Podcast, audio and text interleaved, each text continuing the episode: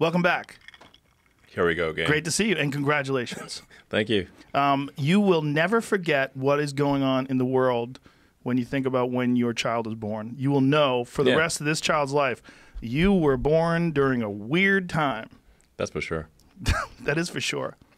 The, probably the weirdest that I can remember. Uh, yeah, yeah. Um, and he was born on uh, May the fourth. And uh, that's hilarious too. Yeah. May the 4th be with yeah, him. Yeah, exactly. It has to be. I hope, hope. I sure hope so. Perfect. Yes. I mean, that was the perfect day for you. I'm. And yeah. then, what, how do you say the name?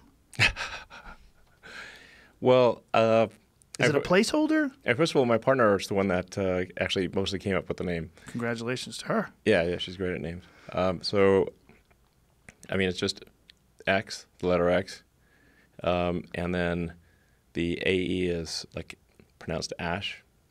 Um, yeah, and then uh, A12. A12 is my contribution. Oh, why A12? Uh, Archangel 12, the precursor to the SR71, coolest plane ever. it's true. I, I, I agree with you. I don't know. I'm not familiar with it. I know what, What? the You don't know the- SR-71 is. Yeah, yeah, yeah. Yeah, I know what that is. But So the SR-71 came from a CIA program uh, called called Archangel. Oh, It's the Archangel Project. Oh. Um, and then Archangel 12. oh wow, what a dope looking plane. Yeah, Oh, okay, I get it. yeah, yeah. Well, as a person who's uh, very much into uh, aerial travel, as you are, that's uh, perfect. It's pretty great. Yeah, pretty great. Um, so is it? Uh, does it feel strange to have a child while this craziness is going? Does it feel? Like you've had children before. Is this any weirder? Uh, it's actually, I think it's better uh, being older and having a kid. I appreciate it more. Mm, Yeah. Um, kid, babies are awesome. they are pretty awesome. They're awesome. Yeah. When I Um, didn't when I didn't have my, any of my own, I would see other people's kids, and I didn't not like them. Sure. But I wasn't drawn to them. Sure. But now when I see little people's kids, I'm like, oh, I think of them like these little love packages. Yeah, the little love bugs. Yeah, it's just you th- you think of them differently when you see them come out and then grow and then eventually start talking to you. Like your whole idea what a baby is is very different. Yeah. So now as you, you know, get older and get to appreciate it as a mature, fully formed adult, it must be really pretty wonderful. Yeah. Ba- wonderful. It's great. But babies are awesome. They Uh, are- uh, yeah. That's uh, that's great. Um, yeah. Um, I mean, also, I've, I've I've spent a lot of time on AI and neural nets, and so you can sort of see the kind of the brain develop, which is you know what an, an AI neural neural net is trying to simulate what a brain does, basically, um, and you can sort of see the it, it, learning very quickly. Uh, you know, it's just wow. See things fi- so you're talking about the neural net. You're not talking about an actual baby. I'm talking about an actual baby. But both of them. yes, but uh, the word neural net comes from the the brain. It's like a net of neurons. So you know, it's like the yeah, humans are the you know uh, original gangster neural net. That's a great way to put it. yeah. So when you're programming artificial intelligence or you're working with artificial intelligence art, are they specifically trying to mimic the developmental process of a human brain? in a lot of ways.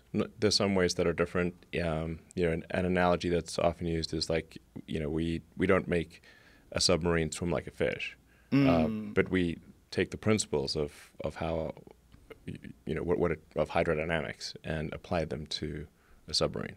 I've always wondered as a layperson, do you try to achieve the same results as a human brain but through different methods, or do you try to copy the way a human brain achieves results? I- I mean, the, the essential elements of an AI neural net are really very, very similar to a human brain neural net. Yeah. It's having the, the multiple layers of neurons and, um, you know, back propagation. all- These, all these things are what your brain does. You know, it's sort of, yeah. Um, you have, you have a layer of neurons that goes through a series of intermediate steps to ultimately cognition, and then and then it'll re- reverse those steps and go back and forth and go all over the place. Um, it's um, yeah, it's it's interesting, very interesting. Yeah, I would imagine, like the thought of programming something that is uh, eventually going to be smarter than us, that one day it's going to be like, why did you do it that way? Like when when artificial intelligence becomes sentient, they're like, oh, you tried to mimic yourself. Like this so much better process. Cut out all this nonsense.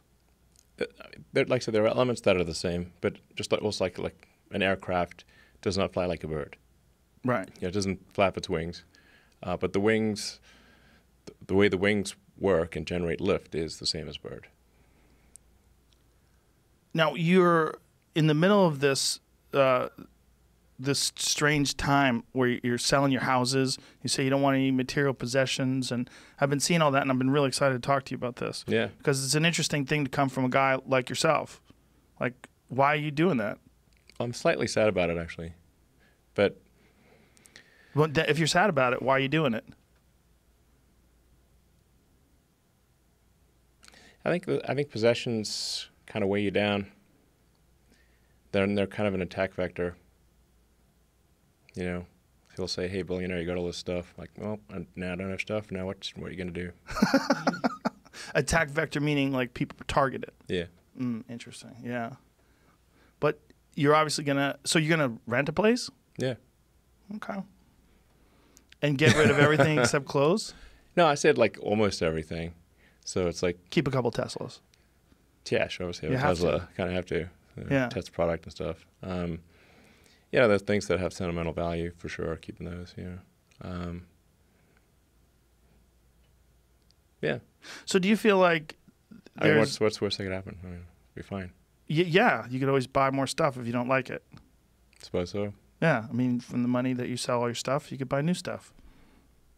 But do you you feel like people define you by the fact that you're you're wealthy, and that they define you yeah. in a pejorative way.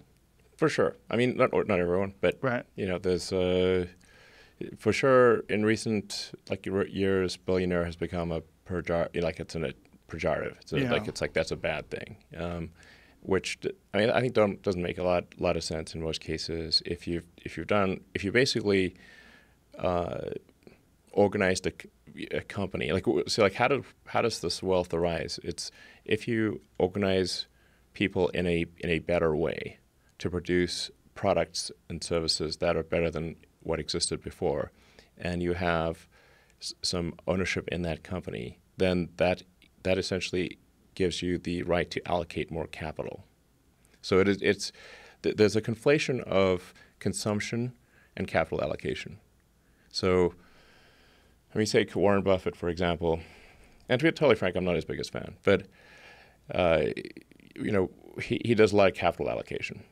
Um, and he reads a lot of lot of sort of annual reports of companies and all the, all the accounting, and it's pretty boring, really. Um, and he's trying to figure out is does Coke or Pepsi deserve more capital? I mean, that's I mean, it's kind of a boring job if you ask me. Um, but uh, you know, it's still a thing that's important to figure out. Like, which is a company deserving of more or less capital? Should that company grow or expand? Is it making products and services that are better than others or worse? And you know, should you know, if if a, if a company is making compelling products and services, it should get more capital, and if it's not, it should get less or go out of business. Well, there's a big um, difference too between someone who's making a, an incredible amount of money designing and engineering fantastic products versus someone who's making an incredible amount of money by investing in companies or moving money around in the stock market or doing things along those lines.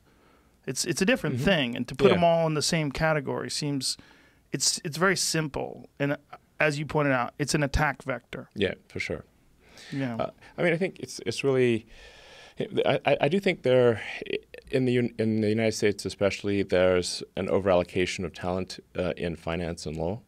Uh, basically, too many smart people go into finance and law. Um, so, you know, this is both a compliment and a criticism. Uh, we should have, uh, I think, fewer people doing law and fewer people doing finance and more people making stuff.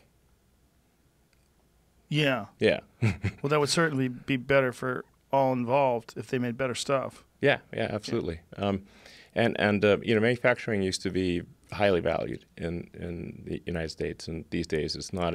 It's it's often looked down upon, which I think is wrong. Yeah.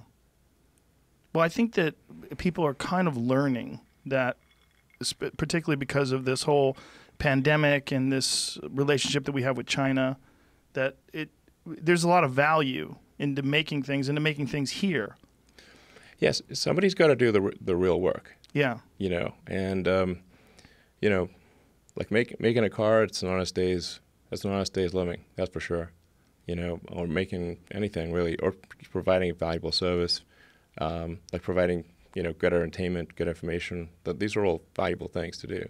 Um, you know, so yeah, there should should be more more of it. Did you have a moment where uh, this something that this idea of getting rid of your material possessions is something that built up over time, or did you have a moment of realization where you realized that? Yeah, I've been thinking about it for a while. Um, you know, part of it is like, uh, like I have a bunch of houses, but I don't spend a lot of time in most of them, and um, that doesn't seem like a good use of assets. Like somebody could probably be enjoying those houses and get better use of them than me. So Don't you have Gene Wilder's house? I do. That's amazing. It's awesome. wow. Yes, it's uh, exactly what you'd expect. Did you request that the buyer not fuck it up? Yeah, that's a requirement. A- Oh, a requirement. That's Yeah. that's a good requirement. Yeah, In that in that case, in that house. yeah. It'll probably sell for less, but still, I don't care. Ah, he's a legend. Yeah, it's You'd awesome. want his soul. You'd want his essence Yeah, in the building. It, it's and it's there. That's a real quirky, Is it? quirky house. Yeah. What what makes you say it's there? Like, what do you get out of it? Um, I mean, all, all the all the cabinets are like hand, handmade, and, and they're like odd shapes, and th- th- there's like doors to nowhere and s- strange like corridors and tunnels and Really? odd odd paintings on the wall, and um, yeah, Did you ever live in it? it's very quirky. I did live in it briefly. Yeah.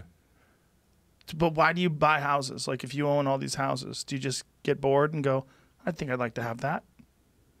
Well, I, you know, had one house, and then the Gene Wilder house right across the road from me, from from my main house, and it was gonna get it was gonna get sold and then torn down and turned into you know be a big construction zone for three years, and, and I was like, well, I, I think I'll, I'll buy it and preserve the spirit of Gene Wilder and not have a giant construction zone, and then the you know, this I started having like some privacy issues where like people would like lots of people just like come to my house and you know start climbing over the walls and stuff.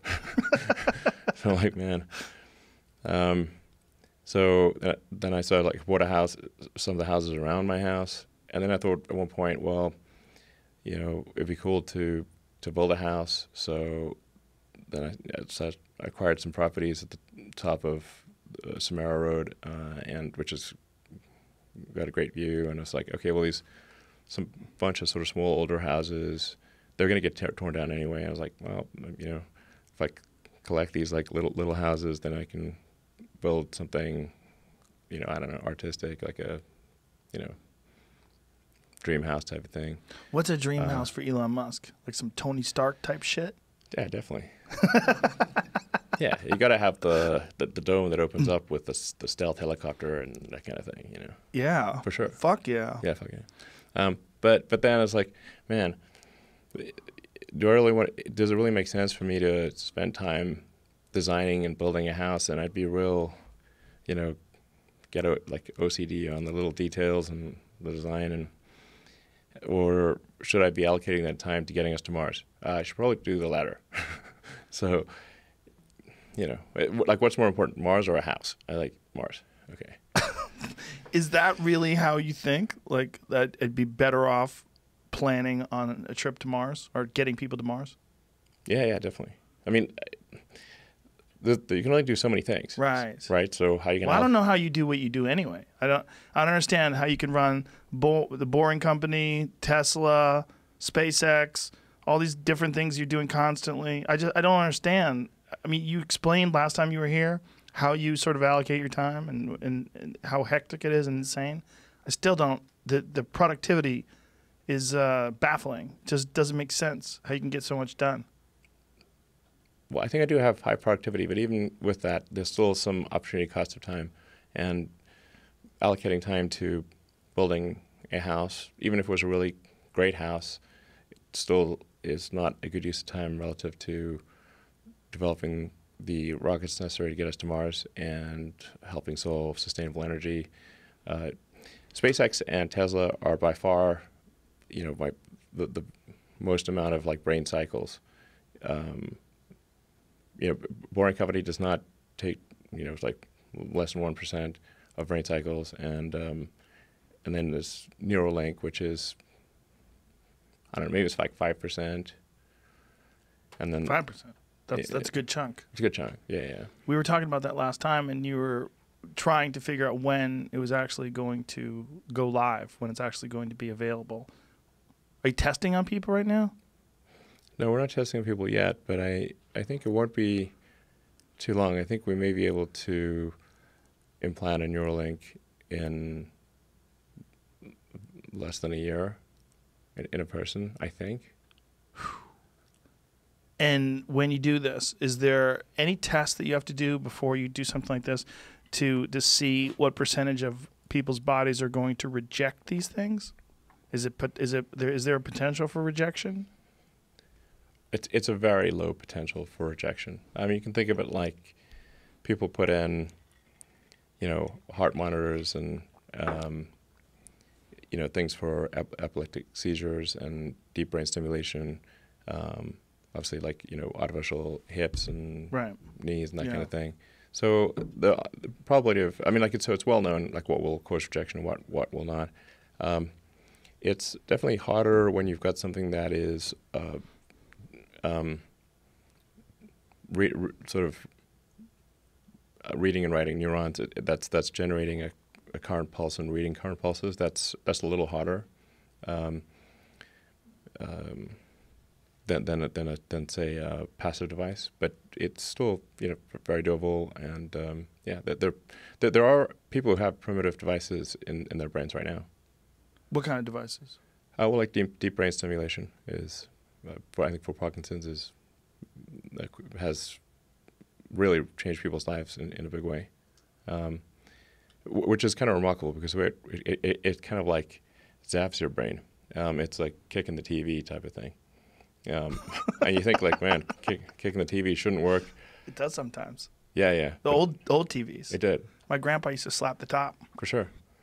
Yeah. It would work sometimes.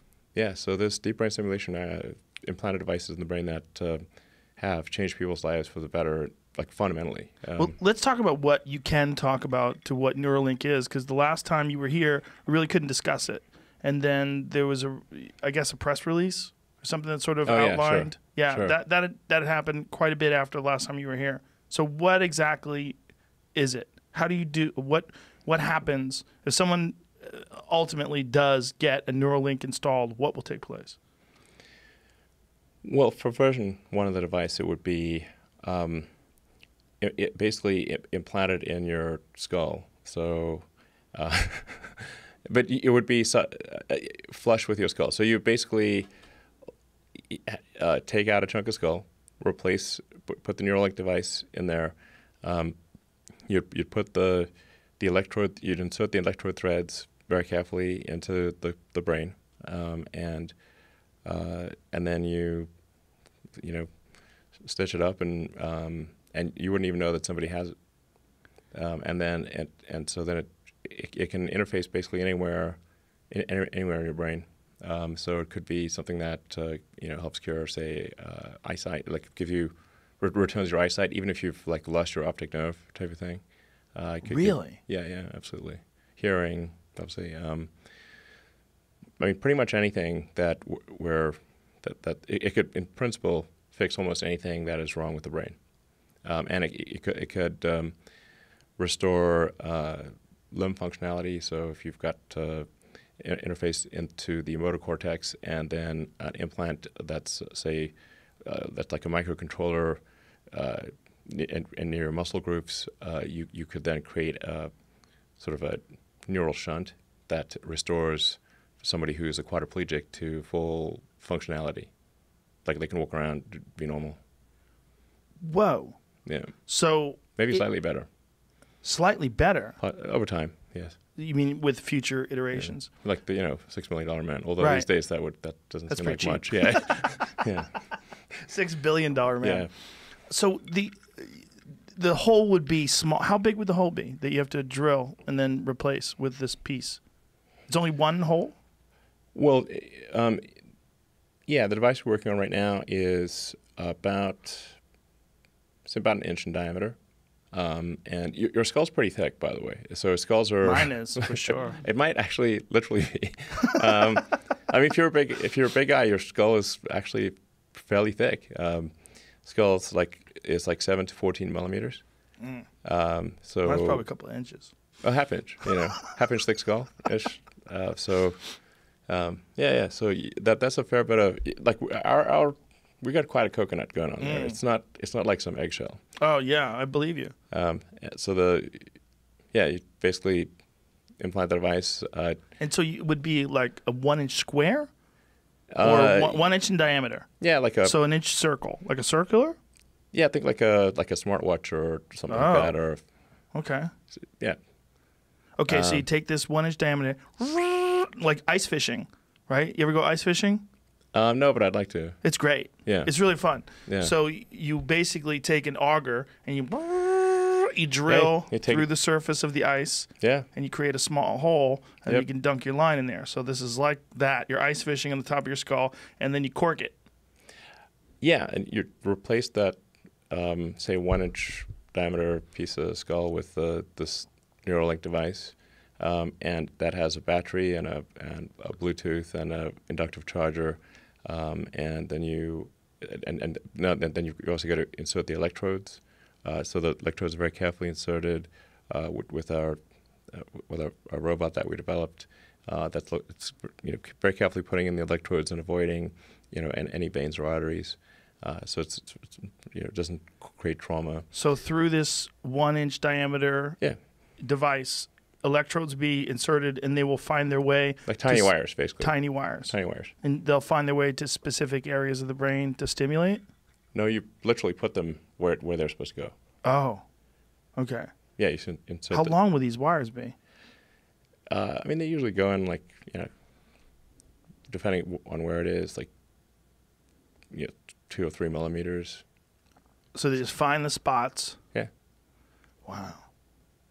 Um, and then um, uh, yeah, then you you put the device in, and that that gets uh, that that replaces the the little piece of skull that was taken out, uh, and then you, you you stitch up the the hole, and and um, you just have a little, like a little scar, and that's it. Will this be replaceable or reversible? Yes. Like if someone can't take it anymore? yeah, you can- I'm too smart. I can't take it.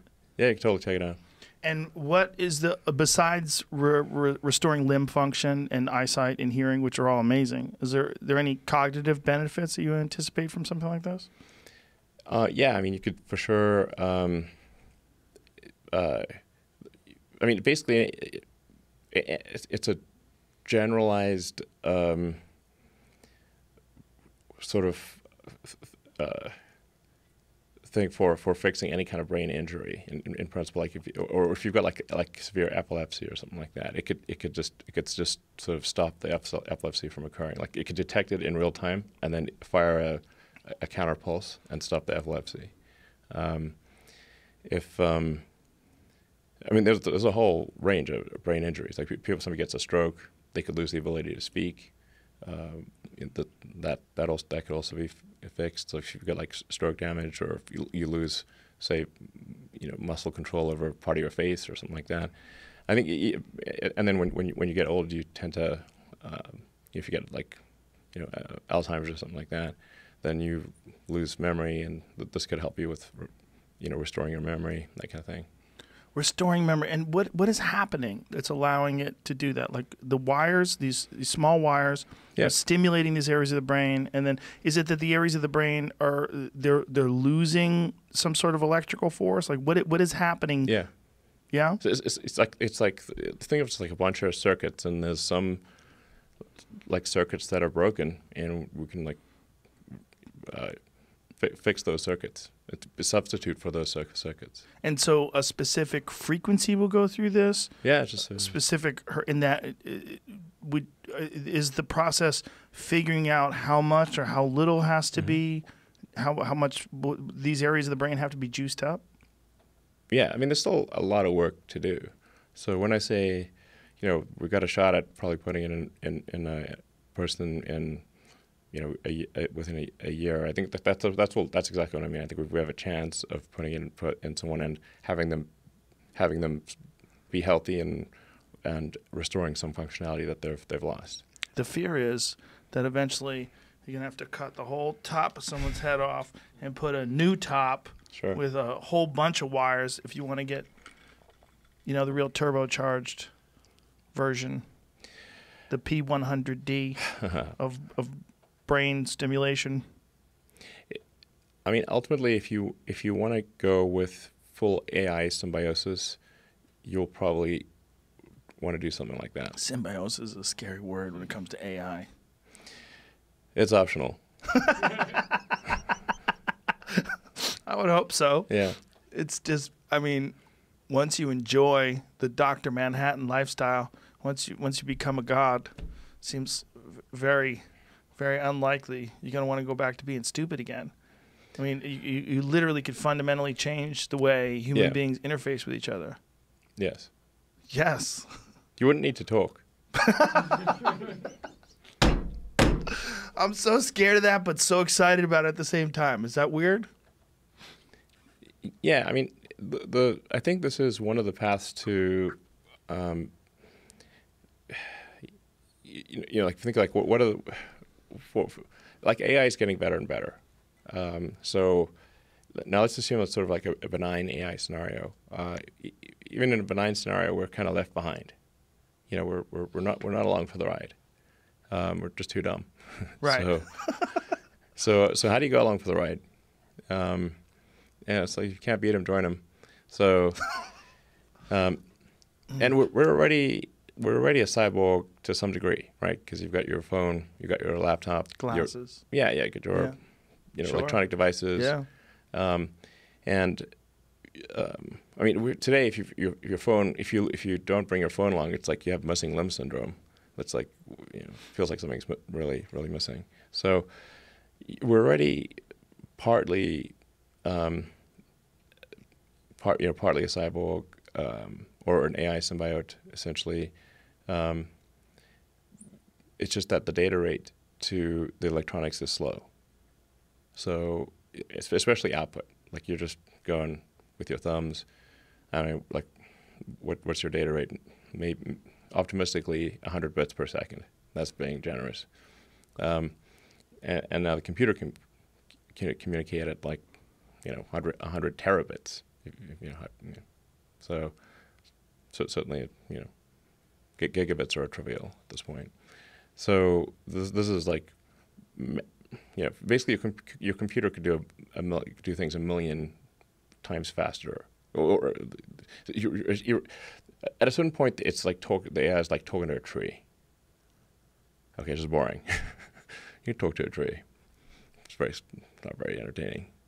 Um, so, um, so if you can, if you can solve the, the data rate issue and your especially output but input too, then you can improve the symbiosis that is already occurring between man and machine. So you you can improve it in what when you said you won't have to talk to each other anymore.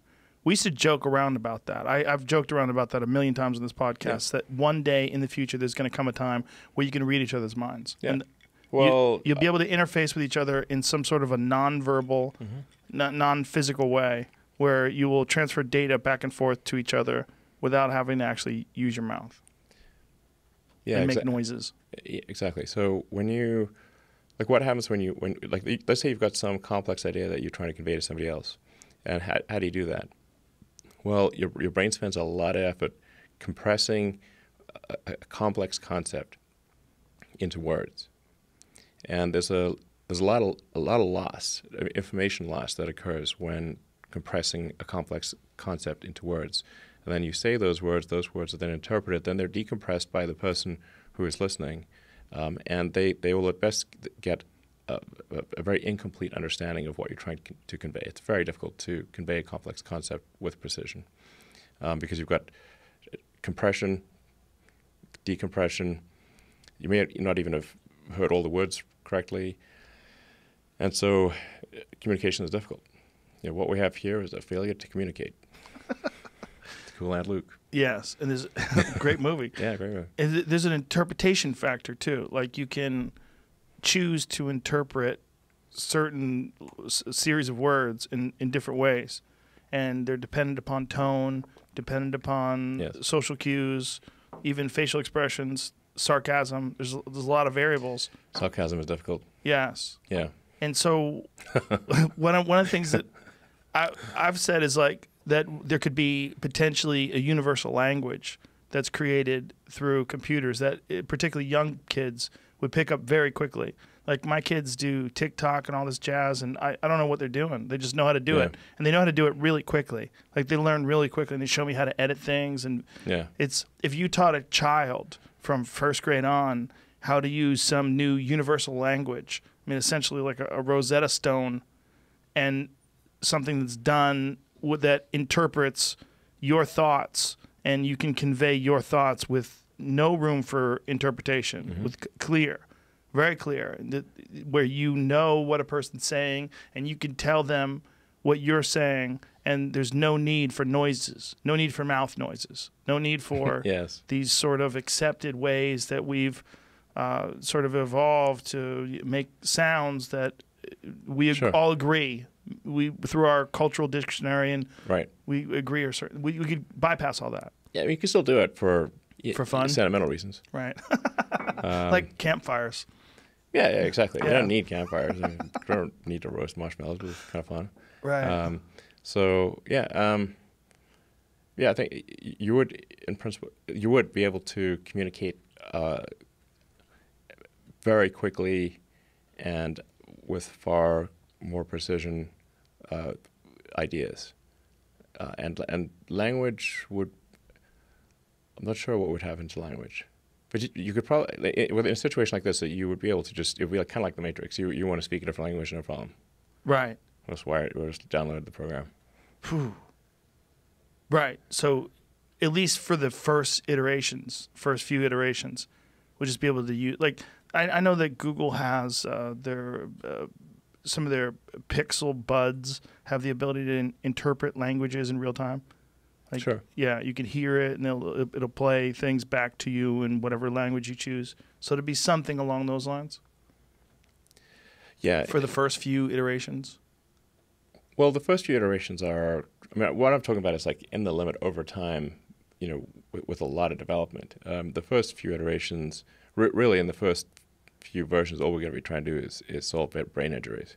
Um. So, so it's like don't don't, don't worry that it's not going to sneak up on you. this this this will take a while. How many years before you don't have to talk? if the if if the development continues to accelerate, then maybe like five years, five to ten years. That's quick. That's really quick. That's, that's the best case scenario. No talking anymore in five years. Best case scenario. But um, 10, 10 years more like it. I've always speculated that aliens could potentially be us in the future because if you look at like the size of their heads and the fact that they have very little muscle and they're, they're they don't use their mouth anymore, they have this tiny little. Sl- I mean, the archetypal a- alien that you see in like Close Encounters of the Third Kind, they they're like if you went from like uh, Australopithecus or ancient hominid to us, what's the difference? Less hair, less muscle, bigger head, and then you just keep going a thousand, a million, whatever year, or five years, whatever whatever happens when Neuralink goes on online, and then we slowly start to adapt to this new way of being, mm-hmm. where we don't use our muscles anymore. We have this gigantic head. We can talk without words. You, you could also save state. And Save state. save state, like save your brain state, like like a saved game in a video game. Whoa, like like if you want to swap from Windows ninety five Well, to ho- like yeah, you. hopefully a little better than, than that, but yeah, I think we are Windows ninety five right now. yeah uh, from a future perspective, probably. Um, Yeah. But yeah, I mean, you you could uh, save state um, and restore that state into a biological being if you if you wanted to in the future. In principle, there's like nothing like from a physics standpoint that prevents us. Now you, you'd be a little different, but then you're also a little different when you wake up in the morning from yesterday, and you're a little different. In fact, if you say like you five years ago versus you today, is quite a big difference. Yes. Um, so you'd be substantially you. I mean, you'd be you would, you'd certainly think you're you. But the idea of saving yourself and then transforming that into some sort of a biological state, like you could hang out with 30 year old you. I mean, the possibilities are endless. Um, That's so weird. I, I mean, just think think like how your phone can you can record videos on your phone. Like, there's no no way you could remember a video Right. as accurately as your phone or a camera, you know, could. So, uh, now if you, if you've got like a you know some some you know version 10 Neuralink whatever far in the future, you you could re- you could remember you could re- recall everything, just like it's a movie, Crystal all, clear. i- i- including all the entire sensory experience, Emotions, everything. Everything. Everything. everything, and play it back. And Do you and, think and you'll be able fact, to you can share? edit it. Edit it. Yeah, So you can change your past. you could change what you think was your past. Yeah. Well, so if you had like this, a traumatic this whole thing right now could be a replayed memory. It could be. Yeah. It may be. What's the odds of this being a replayed memory? If you had a guess, it's more than 50%. There's no way to assign a probability with accuracy here. Right, but roughly. If you just had a just gut instinct. Well, I don't have a Neuralink in my brain, so I'd say right now 0%. But at the point at which you do have a Neuralink, then it rises above 0%. The idea that we're experiencing some sort of a preserved memory is uh, it- even though it's still the same, it's not comforting. Right? For some reason when you, when people talk about simulation theory, they talk about the potential for this currently being a simulation. It even though your life might be wonderful, you might be in love, you might love your career, you might have great friends, but it's not comforting to know that this experience somehow or another doesn't exist in a material form that you can knock on.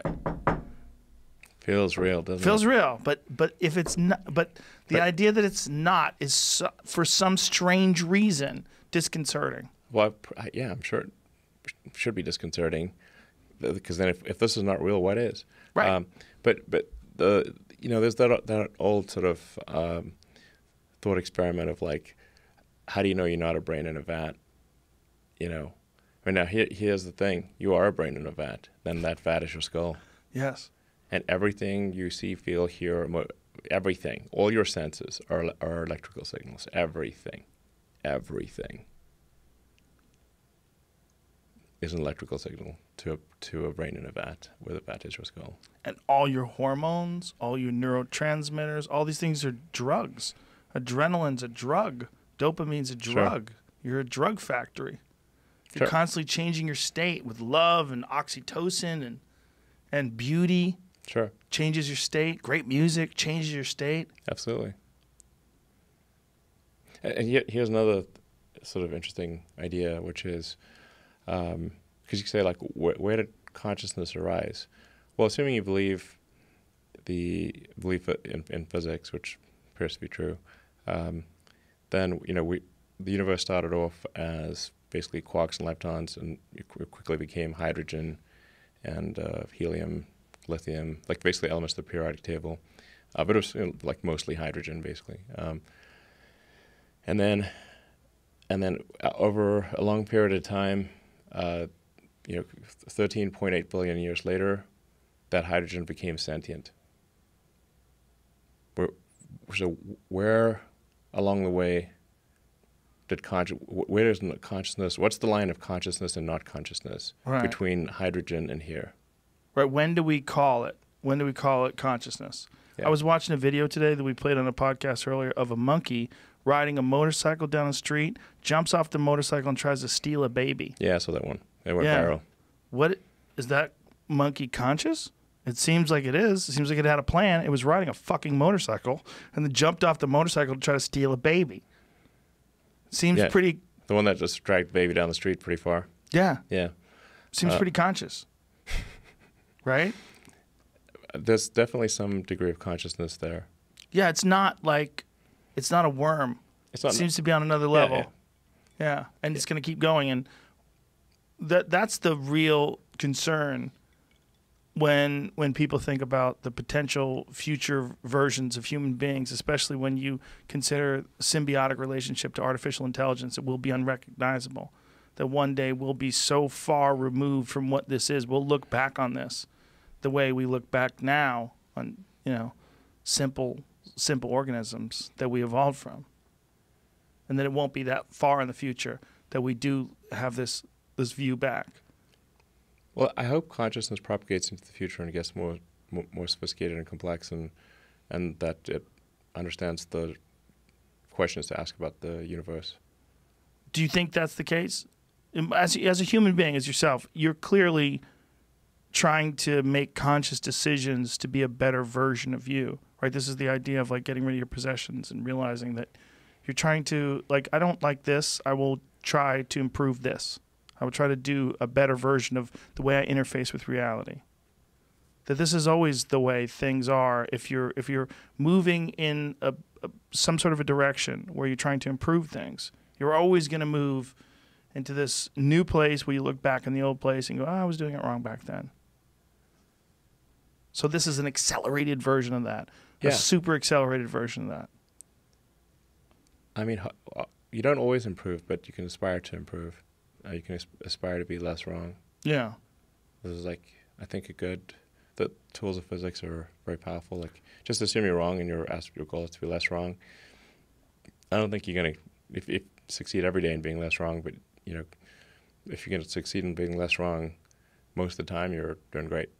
That's a great way of putting it. Aspire to be less wrong. hmm But then when, you know, people look back in nostalgia about simpler times, there's that too. It's very romantic and exciting to look back on campfires. But you can still have a campfire. Yes. Yeah. But you, will you appreciate it when you're a super nerd, when you're connected to the grid and you have some uh, skull cap in, in place of the top of your head and it's interfacing with the inter, international language that the rest of the universe now enjoys communication with people? And we're Yeah, I- I- sure. I, I think so. Uh, yeah, I like campfires. I'm just worried. I mean, I, everyone's always scared of change, but um, I'm scared of this monumental change where we won't we won't talk anymore. I mean, that thing We'll that you just descri- communicate. yes, but that's there's something about there's something about the beauty of the crudeness of language, where when it's done eloquently, it's it's it's satisfying and. It, it, it, it, it hits us in some sort of a, a visceral way, like, ah, that person nailed it. I love that they nailed it. Like that it's so hard to capture a real thought and convey it in a way, in this articulate way that makes someone excited. Like you read a quote, a great quote by a wise person, it makes you excited that their mind figured something out, put the words together in a right mm-hmm. way that makes your brain pop. Like, oh yes, Yeah, yes, a clever compression of a concept yeah. and a feeling. But the fact that a human did it too. Yeah, yeah, absolutely. Do you think that it'll be like electronic music? Like people won't appreciate it like they appreciate a slide guitar? I, I like electronic music. I do too. Yeah, I, well, you make it. I know you like Sure. it. Yeah. yeah. yeah, um, yeah. I mean, I hope the future is, uh, is more fun and interesting, and we should try to make that way. I hope it's more fun and interesting too. Yeah, I just, you know, I just hope we don't lose anything along the way. yeah we might lose a little, But but this, hopefully we gain more than we lose. yeah, that's the thing, right? Gaining more than we lose. Like Yeah. something that makes us interesting is that we're so flawed. It's not for sure. Like, Right. You know, Mm. I mean, you look at uh, civilizations through the ages. Um, most of them, uh, you know, they rose and fell. Yeah. and uh, I, I do think like the globalization uh, that that we have uh, at, at the sort of like the the meme sphere uh, is uh, there's there's not enough isolation between countries or, or regions. Um, it's like if you get a if there's a mind virus, that that mind virus can infect too much of the world.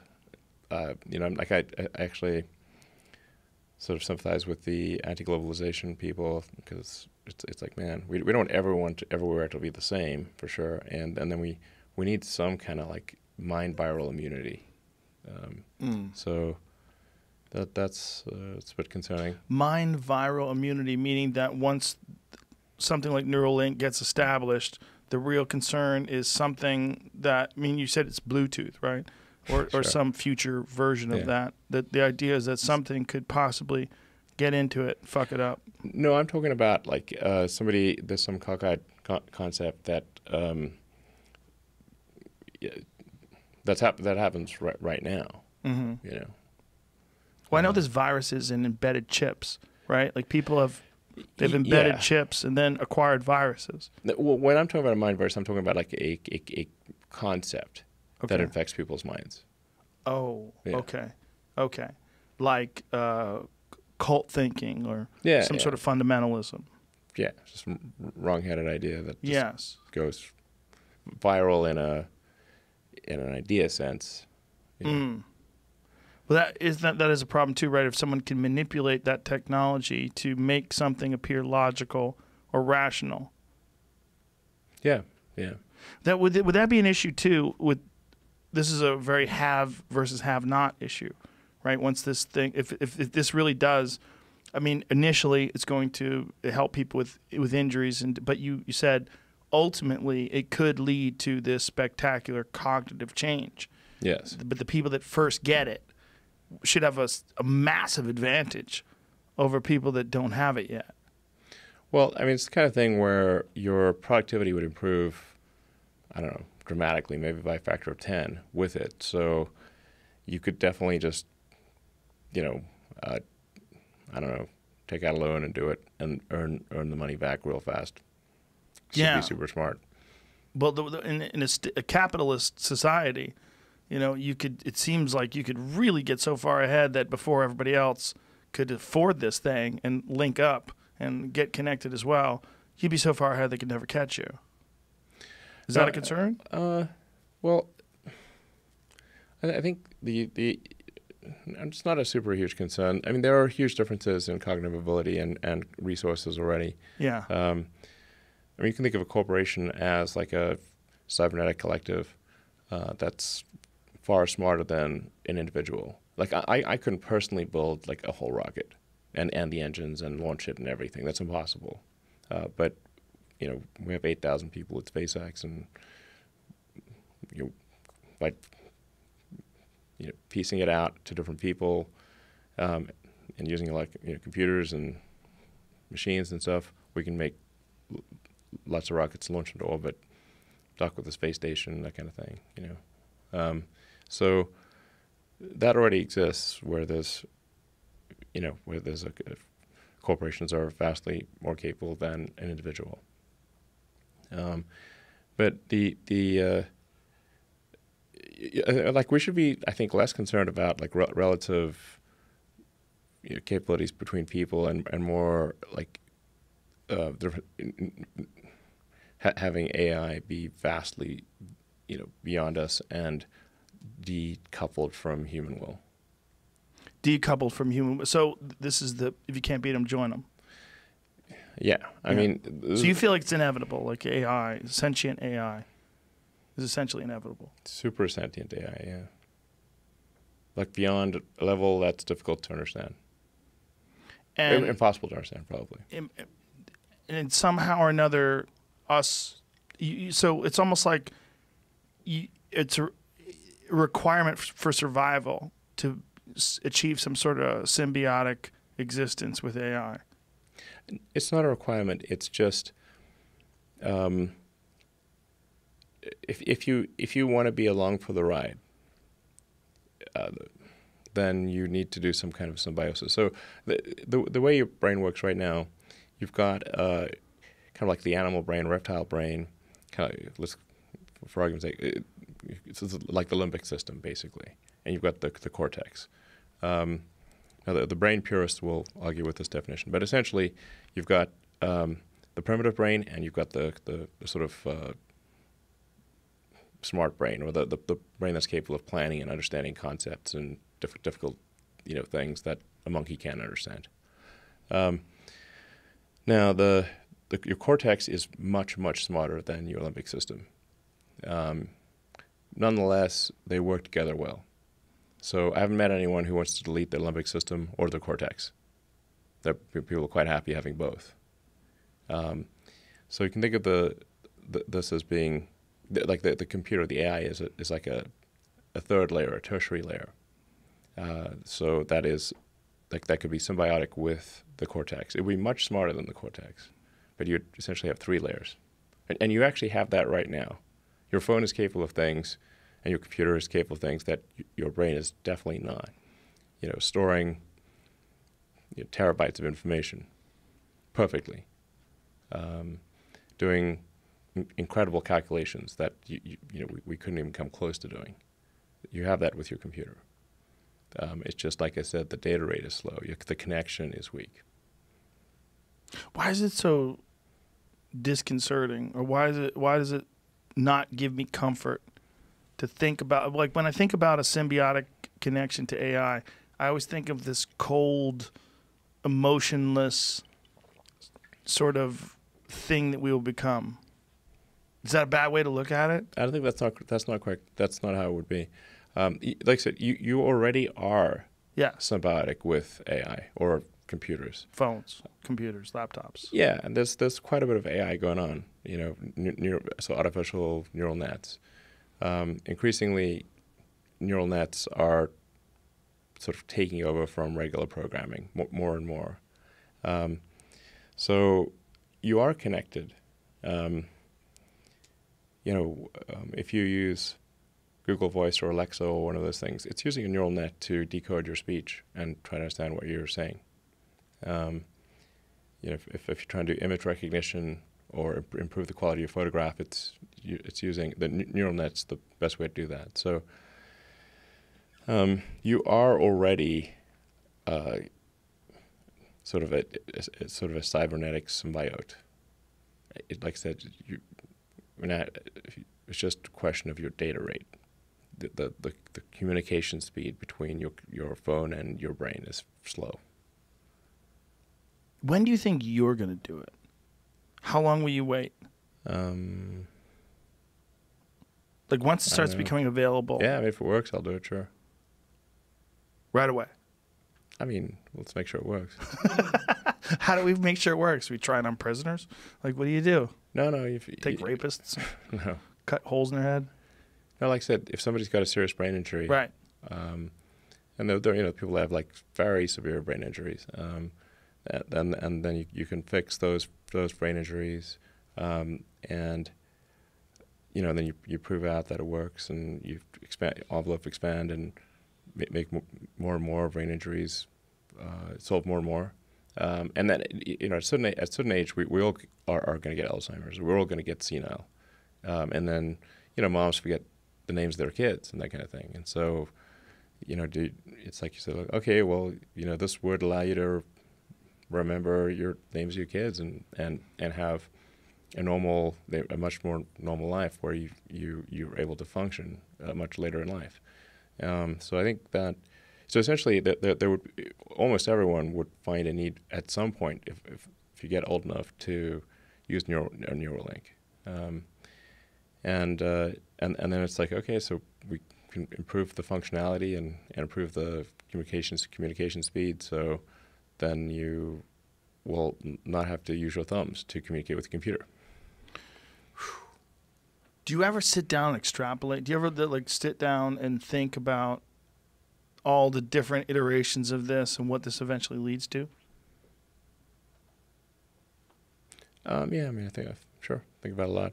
Um, there's like I said, this, this is not something that's going to sneak up on you. You know, there's like getting FDA approval for this stuff is not like overnight. You know, um, and there's there's I don't know, we probably have to be on like version ten or something uh, before you know it it it would realistically be um, you know a, a, a, human AI symbiote situation. Uh. So it's, it's, you'll see it coming, you know. You see it coming, but what do you think it's going to be? Like when you sit, when you're alone, if you have free time, I don't know if you have free time, but if you just sit down and think about this iteration, the next, onward, keep going, and you, you drag it out with improvements along the way, and leaps and bounds and technological innovations, and where do you see it? What are we going to be? Like when? 20, 25 years from now. What are we going to be?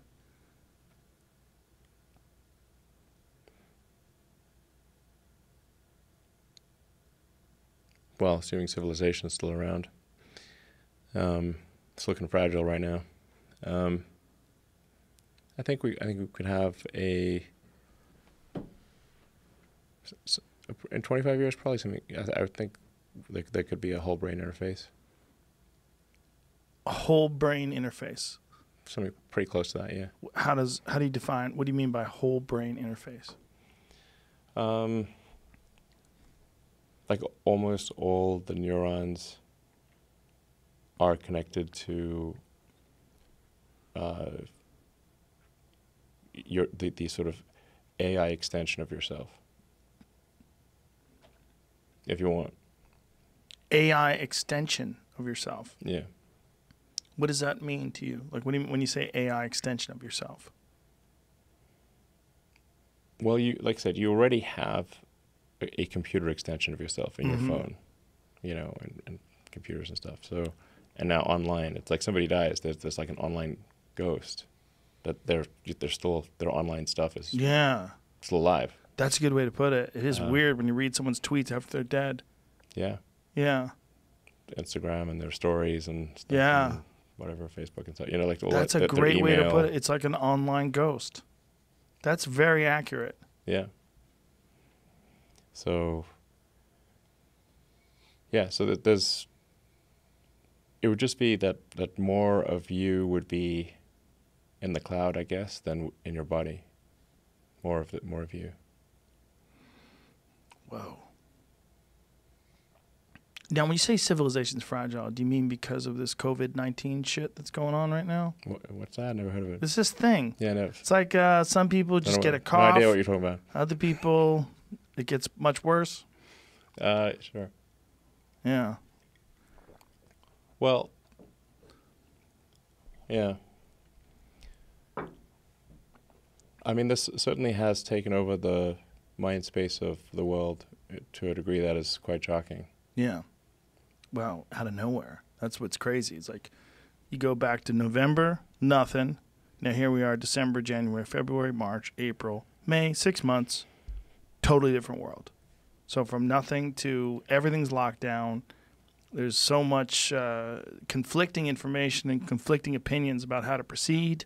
Mm-hmm. What what has happened? You you find things where there was a, a meat packing plant, I believe, in Missouri, where 300 plus people were asymptomatic, tested positive or asymptomatic, and then in other places it just ravages entire communities and kills people. And it's it's so weird. It it almost appears on the like if you didn't know any better, you'd be like, "What?" It seems like there's a bunch of different viruses. It doesn't seem like it's the same thing, or has a bunch of different reactions to the biological variety of of people. Yeah. Um, I mean, I, I kind of saw this whole thing play out in China uh, before it, it played out in the U.S. So um, it's kind of like watching the same movie again, um, but in English. Uh, uh. um, so, yeah. Um, I, mean, I think the, the, the, the, the mortality rate is, is much less than what is than what say the World Health Organization said it was. It's very much much less. It's like probably at least an order of magnitude less. Well, it, it seems uh-huh. to be very deadly to very specific kinds of people and people with specific mm-hmm. problems.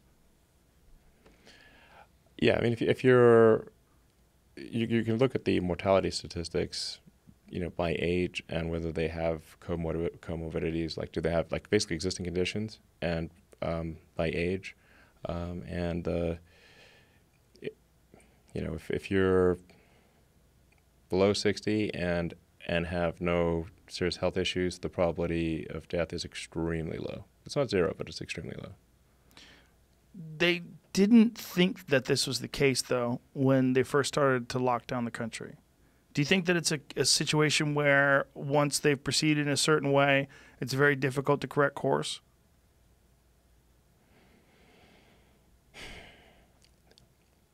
It's almost like people really wanted a panic. They, you know, it's quite quite crazy. Um, But in some places, a panic is deserved, right? Like if you're in the ICU in Manhattan and people are dying left and right, and everyone's on intubators, and it's it's it seems like when you see all these people on ventilators and so many of them are dying, and you see these nurses are dying and doctors are getting sick, in some places that fear is justified, but then in other places, you're you're reading these stories about hospitals that are uh, essentially half empty they're they're having to furlough doctors Mhm. and nurses because there's no work for them. most of the hospitals in the United States right now are half empty. In some cases, they're at thirty percent capacity. And is this because they've decided to forego elective procedures and, and, and normal things that people would have to go to the hospital for? Yes, I mean, and we're, and we're not talking about just some of these elective procedures are quite important. Yes. like it's like you have a bad heart, disease, yeah, sure. yeah, and you need a you know Mhm. triple bypass. It's like sort of elective, but if you don't get it done in time, it's you're going to die. Yeah, It's elective's a weird word. yeah, elective. It's not like hey, I I, I want to. It's not like plastic surgery or something. Right, It's right, like- right, it's like um, it, it, it's more like like my my hip is I'm in extreme pain because my my hip's blown out or my knee and I don't want to go to the hospital. I can't go to the hospital to you know people in extreme pain, people that need a kidney, you know like like people that, that have like quite serious issues that are choosing not to go out of fear. Um, so I think it's it's a problem. It's not good. It seems like the state of public perception is shifting. It is. Like people are taking some deep breaths and relaxing, and, and because of the statistics of, I mean, and and essentially across the board, it's being recognized that it's not as fatal as we thought it was. Still dangerous, still worse than the flu, but not as bad as we thought, or, or we feared it could be. I mean, ob- objectively, the mortality is, is is much lower. Like at least a factor of ten, maybe a factor of fifty lower than initially thought. Do you think that the current way we're handling this, the social distancing, the masks, the locking down, is it does this make sense? Is it adequate, or or do you think that we should move back to at least closer to where we used to be? Well, I think proper hygiene is a good thing, no matter Yes. what. You know, wash your hands, and you know, and if you're if you're coughing, stay home or wear a mask. This Yes. is not good. You know, um, like they do that in Japan. That's like normal. Yeah. If, if you're if you're ill, you you wear a face mask and you don't cough on people. Uh, I think that that would be a great thing to to adopt in general throughout the world. Um, uh, washing your hands is also good. Well, that's the speculation why men get it more than women because men are disgusting. We don't wash Men our are hands disgusting. as much. It's true. It's true. Yeah, I admit bad. it. We're all, Yeah. all men in this room. We're all gross. Yeah, let's go to the restroom. You can see us. Yes, Horrible. we're gross. My daughter, my nine-year-old daughter, yells at me. She Yeah. goes, "Did you wash your hands?" She makes me go back and wash my hands. Hmm. She's right. Nine years old. If I had a nine-year-old boy, Sure. do you think he would care? He wouldn't give a fuck if I washed my hands. True.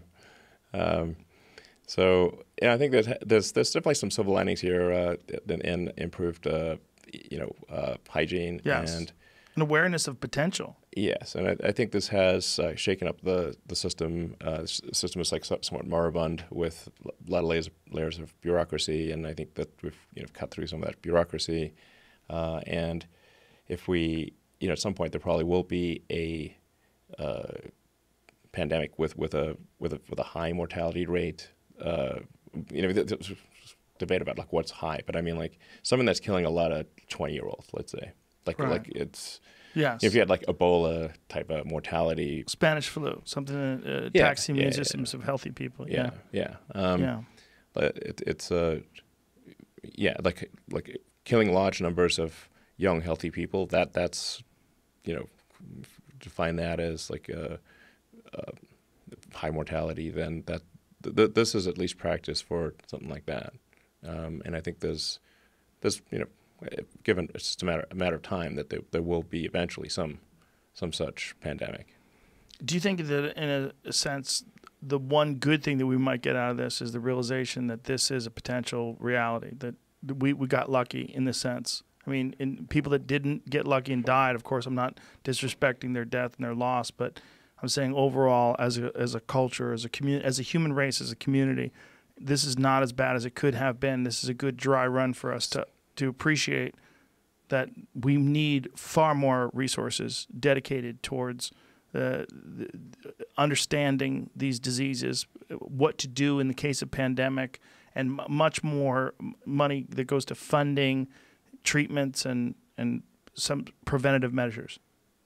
Yeah, absolutely. Um, and I think I think there's a, a good chance. It's highly likely, I think, coming out of this that uh, we will develop uh, vaccines that we didn't have before uh, for uh, you know, coronaviruses and other other viruses, um, and and possibly cures uh, for for these. Um, and our understanding of uh, viruses of this nature has improved dramatically because of the attention that it's received. So there's definitely some, you know, a lot of silver linings here, um, and uh, Potentially, if we act correctly. yeah, yeah, yeah. There's, uh, I think, there there will be some amount of silver lining here, no matter what. Um, hopefully, it can be more of a silver lining than less. Um, but, Yeah.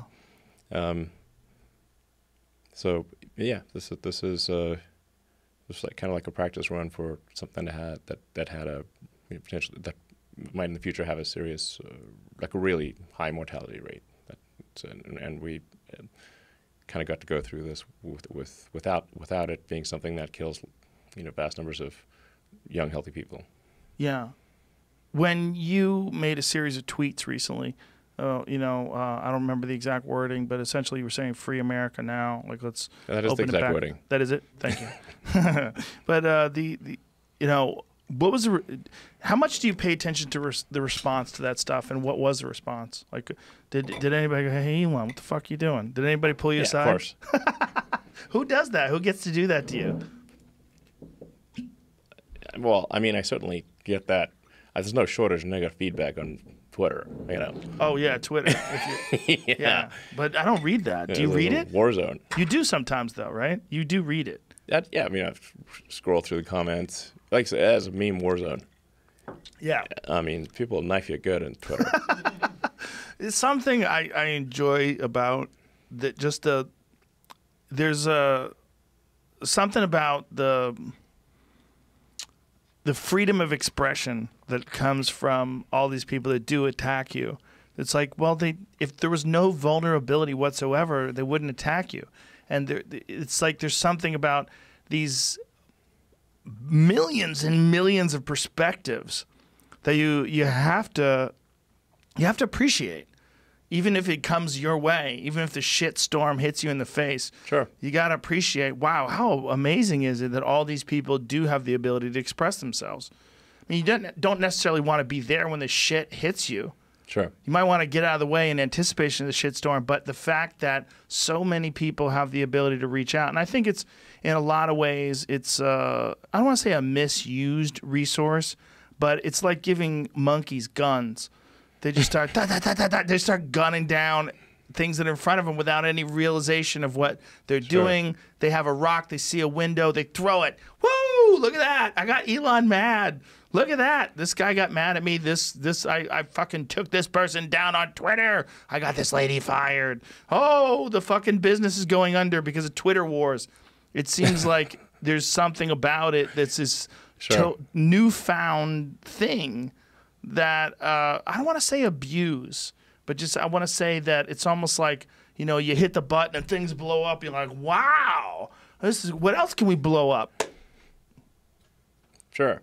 Um, I mean, I've been in the Twitter war zone for for a while here, so Twitter war zone.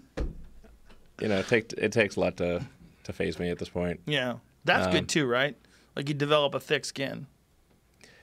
Yeah, you can't take it personally. Like these people don't like know, actually know you. You know, like Yeah. it's, like, it's, it's just like you know, it's, it's like if you're if, if you're fighting a, a war, and there's like some uh, opposing soldier that that shoots at, shoots at you.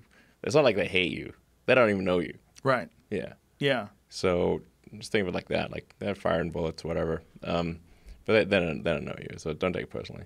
There's something interesting about it too. It's like uh, like when you write something in you know 280 characters and they write something in two. It's such a crude way.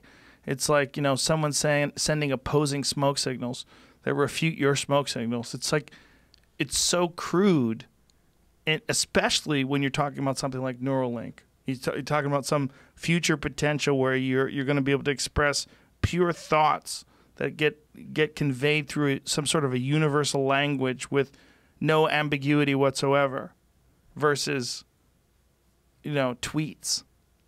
Well, there'll always be some ambiguity, but Yeah. uh, tweets are it's hard. Um, like the, the, maybe there should be like a sarcasm flag or something, you know, Right. Right. Um, or uh, I'm not, you know, just kidding or whatever, you know, like But that, you know. It uh, seems like it would take away some of the fun from people that know it's sarcasm.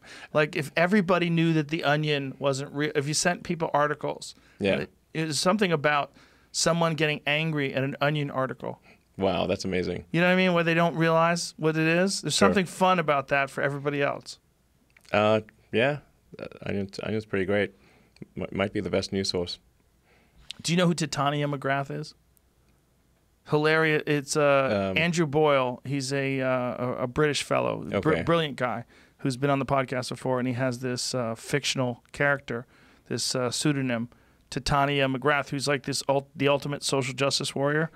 And uh, it, it, does, is this like a have a like a female avatar Yes, yes, something? yes. Okay. A female avatar that's actually a computer conglomeration of a bunch of faces. Okay. It's not really one person, so one person can't be a victim and be angry. He's sort of combined these faces to make All this right. one perfect social justice warrior. Okay. But the thing, I, I recognized it early on before I met him Sure. that this was parody. This was uh, this was just fun, and then I I love reading the people that don't recognize that. They get angry Sure. and they're, they're really, really like. There's a lot of people that just get really furious Sure. about some. There's some fun to that. There's some fun to the not picking up on the, the, the, the true nature of the signal. I find Twitter quite engaging. How do you have the time? Um, well, I, I mean, f- five minutes every couple hours type of thing. It's not like I'm sitting on, on it all day. But even five minutes every couple hours, if those are bad five minutes, they might be bouncing around your head for the next 30. Yeah, you have to, you know, like I said, take a certain amount of di- distance from. You read this and you're like, okay, it's bullets being fired by an opposing army. But, uh, you know, don't like. It's, it's not like they, they like I said. It's not like they know you. It's like Yes. don't don't take it personally. Um, Did you feel the same way when, when CNN had that stupid shit about ventilators with you? I, I found that both confusing and the the, the, the, the yeah, that was annoying. it was annoying. It was wrong. But, but it's also annoying as a person who reads CNN and wants to think of them as a responsible conveyor of the facts. I would like to think that. yeah, I don't think CNN is that. I think it used to be. Used to be, yeah. Um, it, it- like, what do you think's the the best source of just like information out there? Like, That's a good question. you know, like a, you, let's say you're just like average citizen trying to just get the facts, you know, figure out what's going on, like you know how to live your life, and you know, just looking for what what's going on in the world. That it's hard to find something that that isn't, you know, yeah, that's that that's good yeah. you know uh, that you know not not not trying to push some partisan angle not trying to uh, not not sort of doing sloppy reporting and and just aiming for the most number of clicks and trying to maximize ad dollars and that kind of thing Yeah. um, you're just trying to figure out what's going on it's like i'm hard pressed to wh- wh- where do you go I don't know. I don't think there's any pure form. Uh, I, my favorite places are the New York Times and the L.A. Times, and I don't trust them 100%. You know, because also there's individuals that are writing these stories. Yeah, yeah, yeah, exactly. And that's seems to be the problem is these individual biases and these individual there, there's purposely distorted perceptions and then there's ignorantly reported facts. And there's, there's so many variables and you got to put everything through this filter of where is this person coming from? Do they have political biases? Do they have social biases? Do they are they are they upset uh, because of their own shortcomings and they they are they projecting this into the story sure. it's so hard Yeah, I think like maybe just trying to find individual reporters that you think are good and, and Yes. kind of following them as opposed to the publication. I go with whatever Um, Matt Taibbi says. Okay. I trust him more than anybody. All right.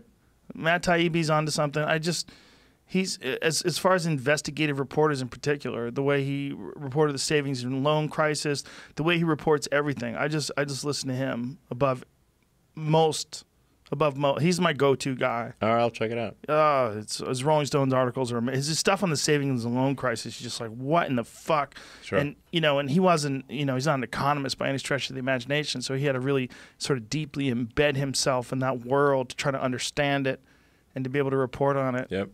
And with also with a humorous flair. Uh, now that's nice. Yeah, Um, yeah. but there's not that many of them. There's it's No. hard and not, not a location where like we are no bullshit. Sure. You know, we are no bullshit.com. Like uh, the one place where you can say, this is what we know, Yeah. this is what we don't know, this is what we think. Not this person's wrong and here's why. Like, oh, god damn it. You know, I can't. You you don't know. There's a lot of stuff that is Yeah. open to interpretation. yeah. This this particular coronavirus issue that we're dealing with right now seems to be a, a great uh, illuminator of that very fact. Is that there's so much data and there's there's so there's so much that's open to interpret. There's so many things because it's all happening in real time, right?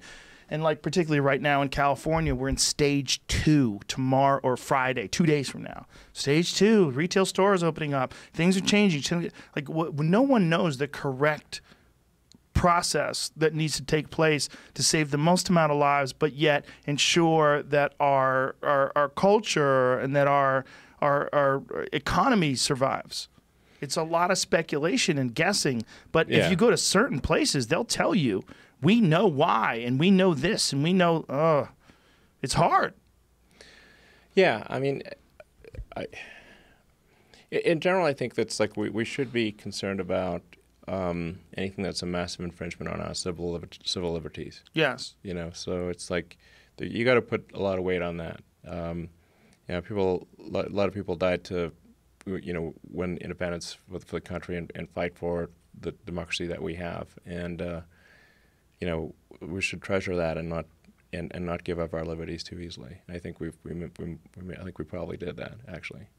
So Well, I like what you said when you said that it should be a choice and that to require people to stay home, require people to not go to Mhm. work, require and to to arrest people for trying to make a living. This all seems wrong, and I, th- I think Yes. it's a wrong approach. It's a, it's a you're you're, it's an infantilization of the society. That daddy's going to tell you what to do. fundamentally a violation of the Constitution. Yes. freedom of assembly, and you know, it's just. I mean, I don't think these things stand up in court, really. They're arresting people for protesting. Yeah, yeah, because they're protesting and violating social distancing and these mandates that tell people that they have to stay home. yeah. These these are these would definitely not stand up. Uh, you know, if the Supreme Court here, I mean, it's obviously c- complete violation of rights. Yeah. yeah, And again, this is not in any way um, disrespecting the people who have died from this disease. No. It's certainly a real thing to think of. yeah. I mean, it it it it's, it just should be if if you're if you're at risk, you should not be compelled to leave your house. Right. um, or leave a place of safety, but you should also not be, uh, if, if you're not at risk, or if you are at risk and you wish to take a risk with your life, you should have the right to do that. And it seems like at this point in time, particularly, our resources would be best served protecting the people that are at risk versus penalizing the people that are not at high risk for living their life the way they did, particularly uh, having a career and, and making a living and feeding your family, paying Um, your yeah. bills, keeping your store open, keeping your restaurant open. Yes. I mean, there's there's a strong a strong downside to this. Yeah. Um, so, yeah, I just believe like you know, if this is a free country, you should be, you know, allowed allowed to do, you know, what you want as long as it does not endanger others. But that's the thing, right? People, this is the argument they will bring up. Like you are endangering others. You should stay home for the people that that you, you even if you're fine, even if you know you're going to be okay. There's certain people that will not be okay because of your actions. They might get exposed to this thing that we don't have a vaccine for, we don't have uh, universally accepted treatment for, and then we need to. There's, this, there's two arguments, right?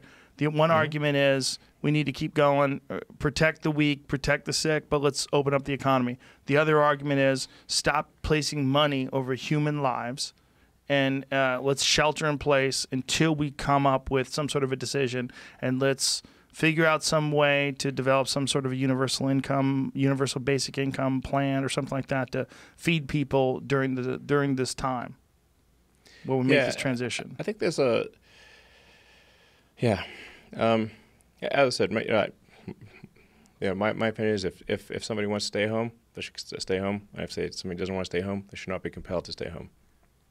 That's my opinion. do you think and if, that and if, if somebody doesn't like that, well, that's my opinion.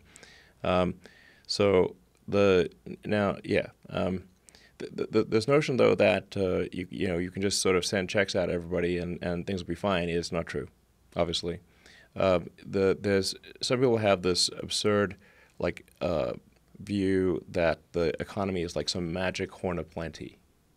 Like it, it just makes stuff stuff, you know, whatever. It just there's a magic horn of plenty, and the goods and services they just come from this magic horn of plenty. And then if um, like if somebody has more stuff than somebody else, it's because they took more from this magic horn of plenty. Now let me uh, just break it to the, the fools out there.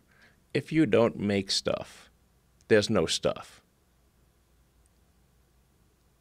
Yeah. So if you don't make the food, if you don't process the food, you don't transport the food, and the, well, the, the whether you know medical treatment, getting getting your teeth fixed, there's, there's no stuff.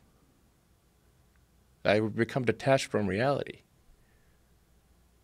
You you can't just legislate money and and solve these things. If you don't make stuff, you, there is no stuff. Obviously, we'll run out of the stores.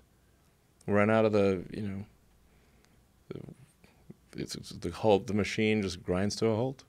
But the the initial thought on this virus, the the real fear was that this was going to kill hundreds of thousands, if not millions, of people instantaneously uh, in, in this country. It was going to do it very quickly if we didn't hunker down, if we didn't shelter in place, if we didn't quarantine ourselves or lock down.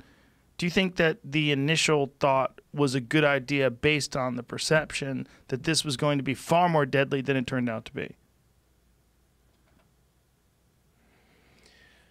Maybe I, I think br- briefly, Briefly. briefly, um, but uh, I think if you know any, any kind of like sensible examination of what happened in China would lead to the conclusion that that is obviously not going to occur. Uh, th- this this virus originated in, in Wuhan. There's like I don't know, hundred thousand people a day leaving Wuhan. Uh, so it, it that, that it it uh, it went everywhere, very fast. Uh, through, throughout China, throughout the rest of the world, um, and the fatality rate was was low. Don't you think though it's difficult to appreciate? It's it's it's difficult to to filter what the information that's coming out of China, to to accurately, really get a, a real true representation of what happened. The the propaganda machine is very strong. Sure. What what Well- they, well- the World Health Organization appears to have been complicit with a lot of their propaganda. The, the thing is that American companies have massive uh, supply chains in China, like Tesla, for example. We have hundreds of suppliers, like tier one, two, three, four suppliers throughout throughout China. So we know if they are able to make stuff or not.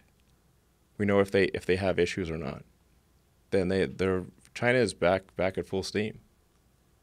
Um, and and many pretty much every U.S. company has some significant number of suppliers in China. So you know you know if they're able to, you know, uh, pro- provide things or not, or if, if there's, you know, high mortality rate. I, Tesla has uh, 7,000 people in China, so what was it, ze- zero people died.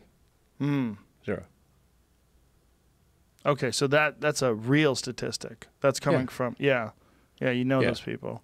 Yeah, we literally we run payroll. Do you think there's a danger of this? like, yeah, I'm like, uh, same folks are there. yeah, still there. Do you think there's- a danger of politicizing this, where it becomes like opening up the country's uh, Donald Trump's? It's his goal. It's his, and then, then anything he does is sort of uh, there's there's people that are going to uh, oppose it and come up with some reasons why he's wrong, particularly in this climate. Whereas as we're leading up to November, and you know the the, the 2020 elections, do you think that this is a, a real danger in terms of uh, public's perception that Trump wants to open it up, so they uh, knee jerk oppose it because they oppose Trump? I, I think there has been some politic. Uh, this has been politicized, you know, um, in both directions, really. So it's, um, which which is uh, not great. Um, yeah, but like I said, separate and apart from that, I think there's the question of like, you know, where where do civil civil liberties fit in this picture? You know, Yeah, and uh, what what what can the government make you do? What can they make you not do? And what you know what's what's okay? right. Um, and uh, yeah, I think we went too far. Do you think it's one of those things where once we've gone in a certain direction, it's very difficult to make a correction, make a an adjustment to to realize like, okay, we thought it was one thing, it's not it's not good, but it's not what we thought it was going to be. It's not what we feared. So let's let's back up and reconsider, and let's do this publicly and say we were acting based on the information that we had initially. That information appears to be faulty and uh, here's how we move forward while protecting civil liberties, while protecting what essentially this country was founded on, which is uh, a very agreed upon amount of freedom Yeah, that we respect and appreciate. absolutely. Well, I think we're we're rapidly moving towards opening up the country. Um, it's it's going to happen extremely fast over the next few weeks. Um, so, yeah. Um, so something that would be helpful just to add from an informational level is um, when reporting uh, sort of COVID cases to separate out diagnosed with COVID versus uh, had COVID-like symptoms Yes. um, because the, the list of, of symptoms that could be COVID at this point is like a mile long. So it's like hard to, if you're ill at all, it's like you, you know, it could be COVID. So just just to give people better information, D- definitely diagnosed with COVID or had COVID-like symptoms. We're, we're conflating those two, so that one that it looks bigger than it is. Then, uh, if somebody dies, is was was COVID a a primary cause of the death or not? Uh, I mean, if, if I mean if somebody has COVID, gets eaten by a shark, um, we find their arm, their arm has COVID. it's going to get recorded as a COVID death. Is that real? I mean, not basically, not, not that bad, but heart attacks, strokes, you get hit by a bus. cancer. If you if you get hit by a bus, go go to the go to the hospital and die, and they find that you have COVID, you will be recorded as a COVID death. Why would they do that though? Well, right now, the so you know the road is hell is the road to hell is paved with good intentions. I mean, it's mostly paved with bad intentions, but there's you know some good intention There's- paving stones in there too. um, and the the the stimulus bill that was intended to help. Uh, uh, with the hospitals that were being overrun with, with, with COVID patients, uh, created an incentive to record something as, as COVID that is difficult to say no to, especially if your hospital is going bankrupt for lack of other patients. So the hospitals are in a, in a bind right now.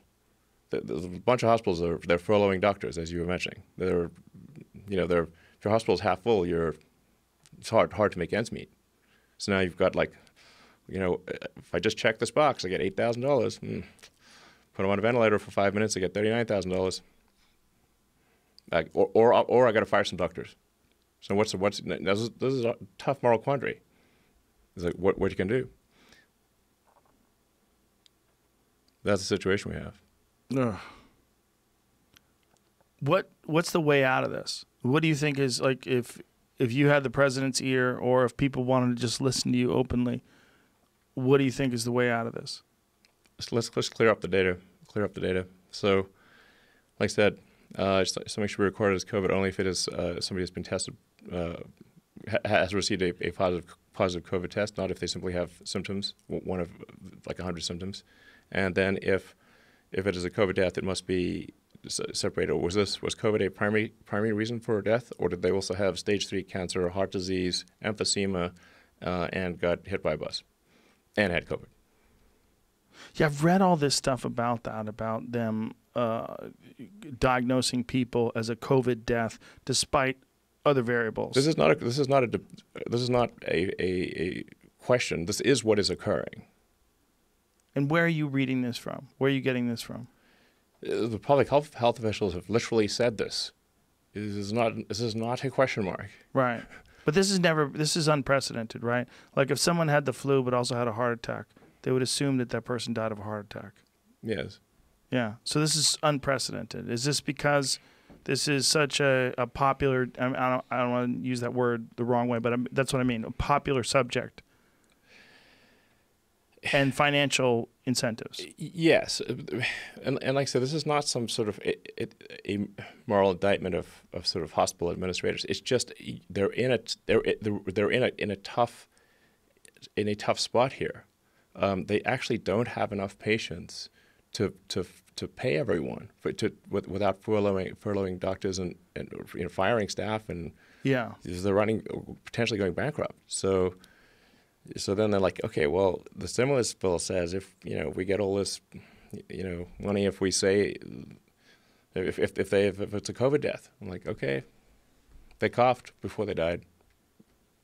In, in fact, they're, they're not even diagnosed as COVID. They simply if you had weakness, a cough, uh, shortness of breath. Like, frankly, I'm not sure how you die without those things. Yeah. You, you yeah. You, right. There's so, so many different things that you could attribute to COVID too. There's so many symptoms. There's uh, diarrhea, headaches, dehydration, yeah, cough. Yeah. Yes, but to be clear, you, you, you don't even need to have gotten a COVID diagnosis. Right. You simply need to have had one of yes. many symptoms and then have, have died for some reason, and it's COVID. So, so then it, it makes the death count look very high, and then we're, we're, we're then stuck in a bind because it looks like the death count's super high and not going down like it should be. And now, so, so then we, we should keep whatever, you know, uh, keep, keep, keep you know the shelter in place stuff uh, there and, and keep people in their home, you know, confine people to their homes. So we need to break out of this. This we're, we're stuck in a loop. Yeah. And uh, I think the way to break out of this loop is to have clarity of information. Clarity of information will certainly help, but altering perceptions, public perception, from people that are basically in a panic. There's a lot of essentially, well, at least a month ago, we're clearly in a panic. I mean, right where yeah. you know when you look around April fifth, April sixth, people were really freaking out. Mm-hmm. But here we are, May, and May people are relaxing a little bit. Yes. They're realizing like, hey, um, I actually know a couple of people that got it. It was just a cough, and I know some people that got it where nothing happened. I know a lot of people who got it. I know zero people who died. Died. I mean, I know yeah. a lot of people who got it. Yeah, it's it's not what we feared. We feared something much worse. Yeah, that's correct. So the adjustment's difficult to make. So you said, first of all, we need real data. We need just just parse out the data. Don't don't lump it all together. No. And then uh, you know if, if you give if you give people just parse out the data better, clear clearer information um, about uh, like I said, was this an actual COVID diagnosis or was it a did they get the test and the test came back positive or do they just have some symptoms? just parse the, those two out, um, and then uh, parse out just uh, if somebody died, did they die? Did they did they even have a COVID test, uh, or or did they just have one of many symptoms? Like like like how do you die without weakness? I, right. I don't know. Right. It's impossible, basically. Yeah, that's a good point. If you're going to die, you're going to have shortness of breath, weakness, and yeah. you might cough a little. Um, So so was it quantified? What was it? Yeah, did that person die? Did they actually have a COVID test? And, and the test come back positive? And then um, if if they, if they died, did they uh, die where, where where COVID was? Um, it, it doesn't have to be the, the main cause, but it was a significant contributor to their death, or was it not a significant contributor to the death? Right. It's not as simple as just because you had COVID, COVID killed you. It's definitely not. Right. Yeah, yeah. Yeah. I, I mean, people die all the time, and they have like flu and Yes. you know other colds, and well, we don't say that they died of those flu and other colds. Well, that's what's so weird It's about absurd. this. It's so popular, and I, I use that word in a weird way, but it's so popular that we've kind of forgotten. People die of pneumonia every day. People, Yeah. People die of the, the flu. Didn't take a break. Oh, COVID's got this. I'm going to sit this one out. I'm going to be on the bench. I'm going to wait until COVID's done before I jump back into the game of killing people. No, the flu's still here, killing people. I mean, every, every year in the world, several hundred thousand people die directly of the flu, Yeah, not not tangentially. right. Not every. Sixty-one thousand in this country last year. yeah. and we're only five percent of the world. and then there's cigarettes. So, oh man, cigarettes. Not cigarettes will really kill you. That's a weird one, right? We're Yeah. we're terrified of this disease that we're projected uh, could potentially kill 100, if not 200,000 Americans this year. With cigarettes, kill 500,000, and you don't hear a peep out of any politician. There's no one running for Congress that's trying to ban cigarettes. There's no one running for Senate that wants to put some education plan in place that's going to stop cigarettes in their tracks. Yeah, I, I mean, a long time, like several years ago, or maybe longer than 10, 10 years ago, I helped make a movie called "Thank You for Smoking." Oh, I Dude. saw that. Yeah. Um. It it. yeah. Um. Yeah, it, it's crazy. Uh, smoking, barbecuing your lungs is bad, just bad news. It's not, it's not not good. You know, you turning your lungs into smoke, smoked beef is not great. Um. So um, yeah, But where, it, it's, Tylenol also, by the way, also kills a lot of people. yeah, what is the number for Tylenol every year? Um, I, I'm not sure the exact number, but I, I believe it, it, it, until the opioid crisis, I believe Tylenol was the number one killer of, of all drugs, um, because Wow.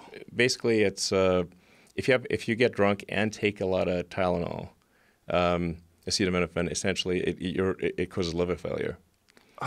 so so people would like get get wasted and then like have a headache and then pop a ton of Tylenol, just curtains. Whoa. Yeah. Curtains is a funny word. Yeah.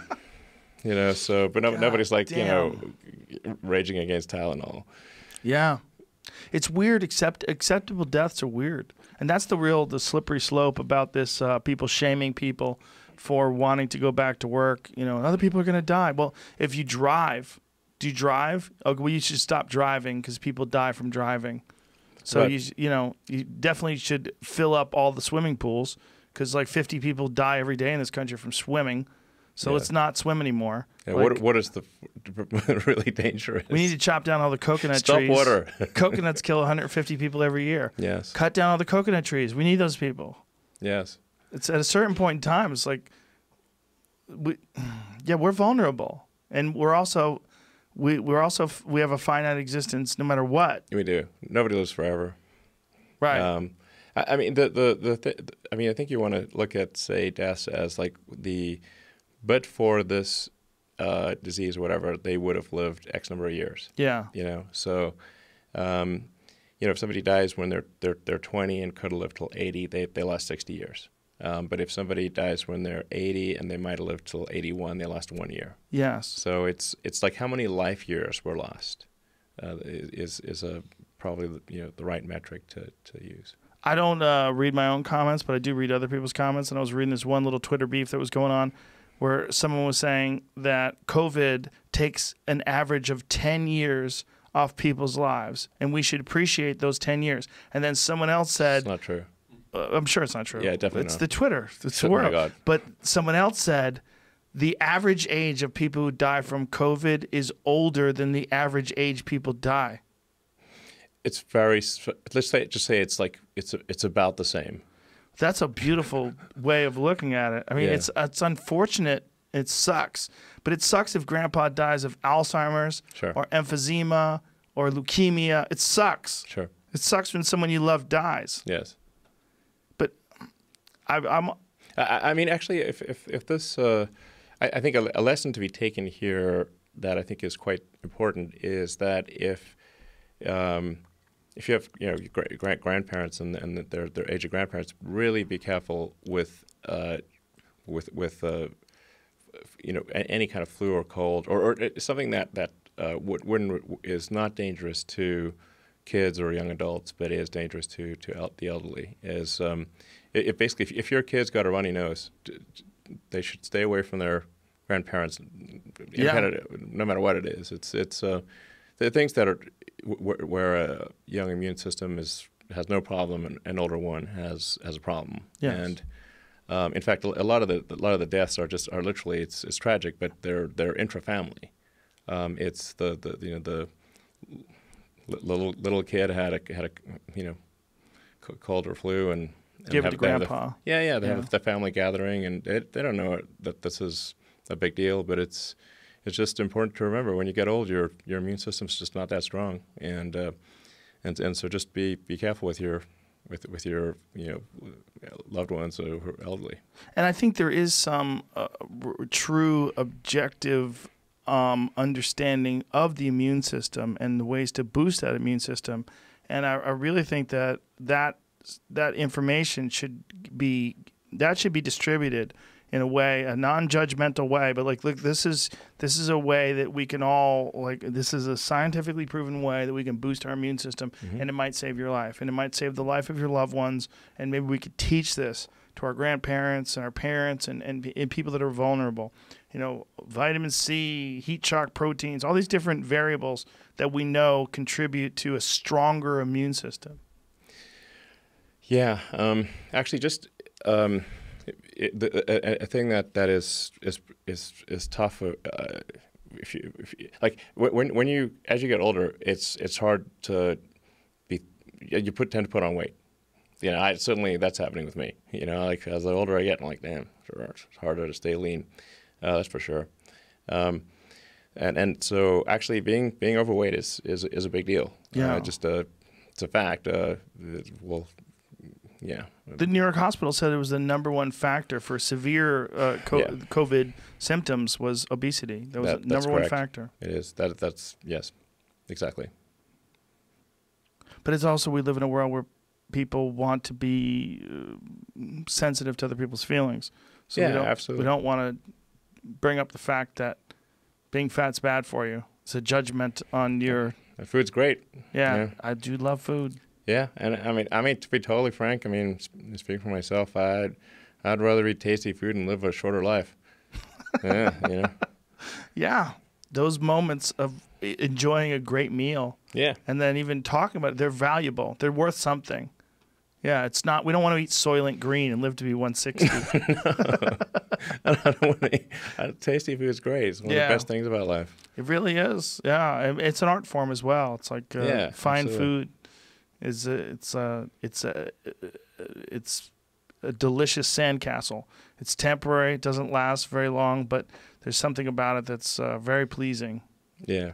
Yeah. Um, yeah. I mean, I, I, maybe I don't know what, what, what advice to give. Like, um, maybe smaller, have the tasty food but smaller amounts of it. yes. yeah, and I think yeah. um, regulated feeding window is really the way to go. Some sort of an intermittent fasting approach. Sure. Uh, when I started doing that, I, uh, I, I, I found myself to be quite a bit healthier. And when I've deviated from that, I've gained weight. So how, what's what's uh, 16 hours. What, like okay, 16 okay. hours. Yeah. So, so, so, like at night or? Yeah, yeah, yeah. So I get to a certain point and then I count out. I usually uh, hit the uh, stopwatch on my phone, and then uh, I look at uh, 15 hours in. I'm like, oh, okay, got an hour before I can eat. Yeah. And so anything in between that is just water or coffee. Actually, you know, like uh, um, this this may be a useful bit of advice for for people, but uh, eating before you go to bed is a real bad idea, and actually negatively affects your sleep. Yeah. Um, and it can actually cause uh, it, it uh, heartburn that you don't even know is happening.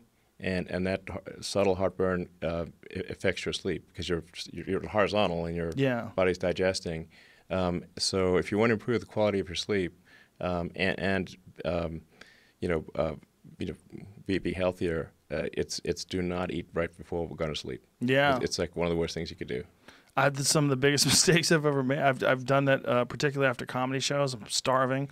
Sure. I'll come home and I'll eat, and then I go to bed and I just feel like shit.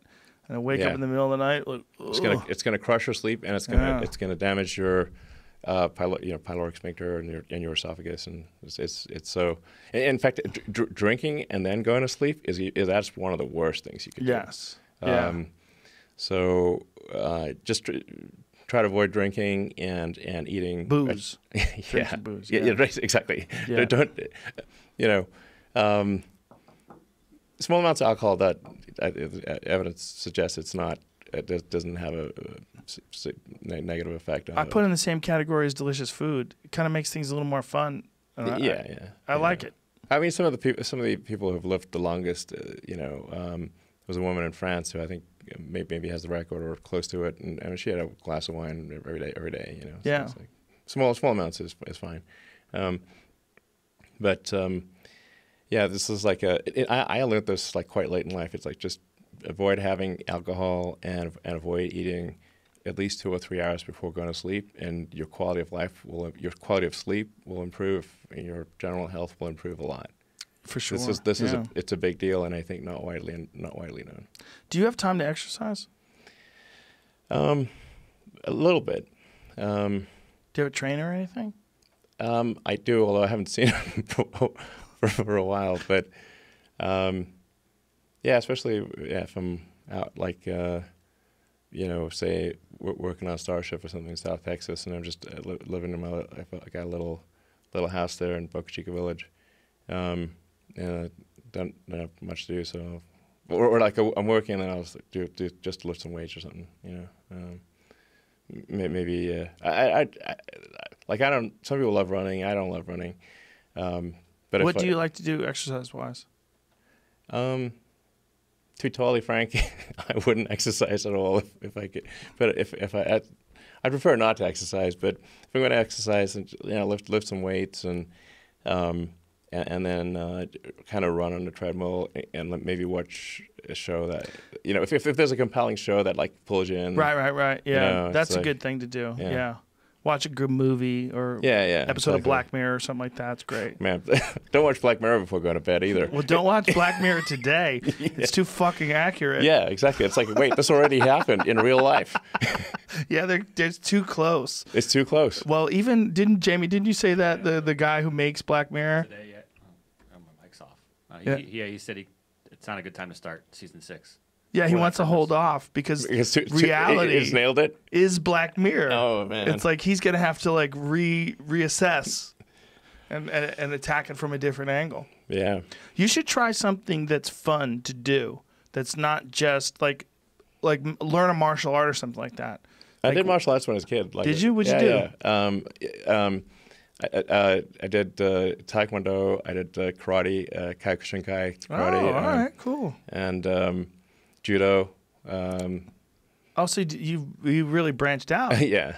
Um, so, um, and did Brazilian jiu-jitsu briefly. Did you? yeah, yeah. Where? Uh, in, in Palo Alto. Really? Yeah. Oh no shit! I was gonna suggest that. That's a great thing for people. Like th- that's a thing about jujitsu. If you look at it from the outside, you think, oh, a bunch of meatheads strangling each other. Sure. But there's some of the smartest people I know are jujitsu fiends because they Yeah. they get they first of all they get introduced to it because usually either they want to exercise or learn some self defense. Sure. But then they realize that it's essentially like a language with your body. Like Yeah. you're having an argument with someone with some sort of a physical language. And it's really complex. And the more Mm-hmm. access to vocabulary and the sharper your words are, Sure. the the more you'll succeed in these ventures. And Yeah. That's really a, also a, an accurate analogy of what jujitsu is. Yeah, I mean, I, I kind of got. I mean, probably like a lot of people, uh, for the, the way uh, early day, uh, the first MMA fights in Royce Gracie, and it was like incredible, and it was like just like, you know, Technique. yeah, yeah, he was like you know winning against people way bigger and that kind of thing. It was just Mm-hmm. like, whoa, this is cool. It was what martial arts were supposed to be when we were, we were kids. Yeah. When you saw Bruce Lee fuck up all these big giant Yeah. guys, like, wow, martial arts allow you to beat someone far bigger and stronger than you. Right. Most of the time that's not real. Especially if they know martial arts too. Yeah. That's, it's like, oh no. Yes, but in the UFC, when Royce Gracie, off of his back, was strangling Yeah. Dan Severn with his legs, you're Yeah. like, holy shit. Yeah. This guy's being pinned by this big giant wrestler, and he wraps his legs around Yeah. his neck and chokes him to the point the guy has to surrender. Yeah. Amazing. Yeah, it was amazing. I mean, Royce got beaten up pretty bad in some of those. He did, well, he, he definitely had some rough fights. But The he won. Fight. He Yeah. won. Yeah. Yeah. Uh, he's a legend. And but what it showed, and I mean, I'm a, a huge lover of jujitsu. What it showed is that there is a method for uh, f- for diffusing these situations with technique and, and knowledge. Yeah. And I think it's also a great way to exercise too, because it's almost like the exercise is secondary to the learning of the thing. The the exercise is like you want like and you want to develop strength and conditioning just so that you could be better at doing the thing. Sure. And the analogy that I use is like if you imagine if you had a race car and you could actually give the race car better handling and more horsepower Yeah. just from your own focus and effort. Sure. That's really what it's like. Yeah, totally. Yeah. When am I going to be my, able my, to my, my kids, I should say, my I, I sent my kids to uh, jujitsu uh, since they were like I don't know six. Oh, really? Yeah. Oh, that's So it's been a awesome. while, yeah. It's it's a great thing to learn. It Yeah, really is. Seems like a good. Yeah. yeah. Maybe something like Sorry. I mean, even if you just have someone who hits that holds the pads for you, like you get a workout in and it'd be fun. Um, when am I going to be able to buy one of them roadsters? When's that happening? Well, I can't, you know, say exactly when, but uh, we we got to get it. you know, this is this COVID thing's kind of thrown us for a loop. I'm sure. Um, so, um, not to blame everything on COVID, but um, it's you know it certainly s- set us back on, on, on progress for you know, some number of months. Um, the I mean, the things we've got to get get done uh, ahead of Roadster are um, you know get, ramping up Model Y production. Um, that that'll be uh, a great great car. It is a great car. Getting the uh, Berlin Gigafactory built, um, and and also building Y, getting uh, expanding the Shanghai factory, which is going great, um, and um, get the get you know the Cybertruck, semi truck, Roadster. Um, ro- kind of like dessert, so like we we gotta get the you know meat and potatoes and greens and stuff, you know like But roadster comes before Cybertruck. I mean, I think we should do Cybertruck first before Mm. before road before Roadster. Interesting. Now, now some I'm the, not mad at that. some of the things for Roadster, uh, they're they're you know the tri-motor, uh, plaid powertrain. We're gonna have that in Model S. Uh, so that's like one of the th- ingredients that's needed for for Roadster is the the plaid powertrain, the more advanced you know battery pack, that kind of thing. I wanted to ask you about this before I forgot. Well, There's a company that's uh, called Apex is taking your Teslas and uh, they're giving it a wider base and wider tires and a little bit more advanced suspension. Sure. How do you feel about that? Are you, Yeah, do you work with sure. them? Are you cool Uh, with those people? Yeah. I mean, I'm just I'm off. Yeah. that- Go ahead. They're j- jazzing stuff up with carbon fiber and doing a bunch of interior choices. You're cool with that? You, you can't fuck with that. You don't have time. So is it good that someone comes along and has Yeah, I like got- this sort of I specialty got no- operation? Yeah, I got no problem. That's what it's uh, called, right? It's like JMAG. Is it called Apex? Yeah, I got a Unplugged Performance S Apex. That's right. Yeah. Unplugged performance. Yeah. Yeah, you could for sure, um, uh, r- r- you know, lighten the car up and uh, improve to tire traction. And Have you seen that company's stuff? What they do? I don't know specifically, but there's It's pretty dope. yeah, They make a pretty dope looking. They take Model S and they Yeah. they widen it and give it a bunch of carbon fiber. That's it right there. Cool. Ooh la la! Look yeah, at That looks pretty nice. Yeah, it does. Now the the plaid version of the Model S, are you are you going to widen the track and doing a bunch, do a bunch of different? I know you guys are testing at the Nurburgring. Can you not talk about that? Well, I think we got to leave that for like Okay. a pro- you know proper sort of product unveil. I understand. Yeah, I understand. Um, last time you were here, you convinced me to buy a Tesla. I bought it, and it's fucking insane. oh great, glad you like it. Ah man, Pretty fun. I don't. It's not just pretty fun. It's like I the way I've described it is it makes other cars seem stupid. they just seem dumb. Like and I love dumb things. I love dumb cars. Like I love campfires. Yeah, yeah I love totally. campfires.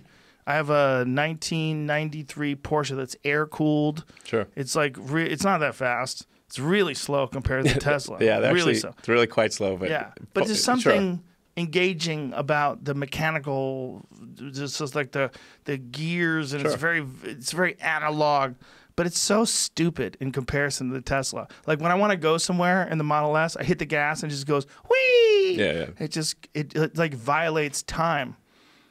Yeah. Yeah. So you- um, yeah, you've tried it like Ludicrous Plus and stuff Oh, like that. yeah. cool, cool. Yeah. Oh, Uh, yeah. we, we did just did a software update where it'll do a che- like a cheetah stance. So uh, yeah, so it's it because it, has got a, a d- dynamic air suspension, so it lowers the back. oh Jesus. Yeah, just like a like a sprinter, basically. Right. Like, what do you do if you're a sprinter? You Right. like hunker down and then, uh, so uh, I shaved like a tenth of a second off the zero to six. I mean, like you know, it, it was pretty fun. It's so. I've taken Yeah. so many people, and I'm like, I, I take them for the holy shit moment. I'm like, "Are you ready?" Like, hang on there, and then I stomp on the gas. That I've never felt anything like it. It's confusing. yeah. it really is. Sure. The the instant torque, the instant mm-hmm. torque, and just the sheer acceleration is baffling. It's baffling. It's baffling. They've never felt it. no, It's and faster than falling. It's crazy. It's so fast. It's a roller coaster. Yeah. And my family yells at me when I stomp the gas. Like um, I tell my kids, I'm like, "You want to feel it? You want to feel it? Like, do it, do it, do it." My wife's like, "Don't do it." yeah. Boom. What? Yeah. And even if I just do it on the highway for a couple of seconds, Yeah, it's very fun. exciting. Yeah. It's very It's like fun. having a own roller coaster on tap, you know? It really is like a roller coaster on top. Yeah. without the loop de loops. But it's the, the the pinning to your seat. It seems like you're not supposed to be able to experience that from some sort of a con, you know, a consumer vehicle that you can just a regular person could buy if you have the money. It seems too too crazy. And then the idea yeah. that this roadster is a half of a second faster than that, Yeah. that's madness. Well, with that roadster, with the roadster, we're going to do some things that are kind of unfair. So we're going to take some things from, like, you know, from uh, kind of like Rock, Rocket World and put them on a car. So, Oh, I read about that. Yeah. Explain that. Like, what do you do? well, like I said, we can't do Okay. the product unveil right here, but oh, Okay. but it's going to do some things that are unfair. And the, Unfair. The, the, the, the, the, the, when we do the unveil of the roadster, let me just say that anyone who's been waiting, they won't be sorry. It's they won't be sorry. Oh, It's- sure. Well, anything that goes zero to sixty. What is it? One point nine? Is that the zero to sixty? That, that's the base model. That's. What's the top of the food chain model? Well, I get, Okay, okay, okay. gotta, you know, Faster than that. Let's just say faster, faster than that. that. Yeah. That seems so crazy to me. Now, what what was it like when the dude threw the steel balls at the window and they were supposed to not break and it broke? Well, yeah. I mean, know s- at, at least, you- at least circumstances. Uh, you know you know that our demos are authentic. Um, so I was not expecting that, and I and then I, I think I muttered under my breath, like holy shit. Yeah. you didn't get mad though. no, uh, You didn't Steve Jobs it. um, no, I I, I, I- I definitely swore, uh, but you know I didn't think the mic would pick it up, but it did. Um, and uh, it- but so like we practice this you know behind the scenes Yeah. um like, like at, at tesla we, we don't do we don't do like tons of practice for for our demos because we, we we're working we're working on the cars. Like we you know we're building new technologies and and, and improving the, the, the fundamental product. So we're not spending it like doing doing like hundreds of you know practice things or anything like that. We don't have time for that. Um but the the just hours before the, the demo um both Franz, uh, you know, uh, is a head of design, and, and, and I were in, in the studio th- throwing steel balls at the window and just bouncing right off. Um, and like, okay, this seems pretty good. Seems like we got it. Okay. Um, and then I, we think what happened was that um, wh- when we, we when we when when Franz hit the the, the the door with the sledgehammer, you know, so, so like like this is this is Oh, like yeah, yeah, yeah. exoskeleton, you know, high strength hardened steel. You can literally take wind up with a sledgehammer, you know, full on double handed sledgehammer and hit the door, and there's not even a dent. It's cool. Um, but we think that that cracked the corner of the glass at the bottom. Um, and then once you crack the corner of the glass, then it's game over. So uh, then when you threw the ball, that that's what cracked the glass. So in but it didn't go hindsight- through though. It didn't go through. That's go true. through. That's true. It didn't shatter the whole thing like a regular window would either, Yeah, yeah. which would just dissolve, Yeah. right? So in hindsight, the ball should have been first, sledgehammer second. Yeah, yeah, You live, you learn. yeah, exactly. Listen, man, uh, we've taken up a lot of your time. You had a child Yeah, I get- recently. get back Uh, it's uh, amazing that you had the time to come down here, and I really appreciate that. I appreciate everything you do, man. I, I, I'm, I'm glad you're out there, and uh, I, I really appreciate you coming down here and sharing your perspective. Well, I think you got a great show. Thanks for having me on. Thank you. My pleasure. All My right. pleasure. Elon Musk, ladies and gentlemen. Good night. All right, that should get a little. That should get a little play.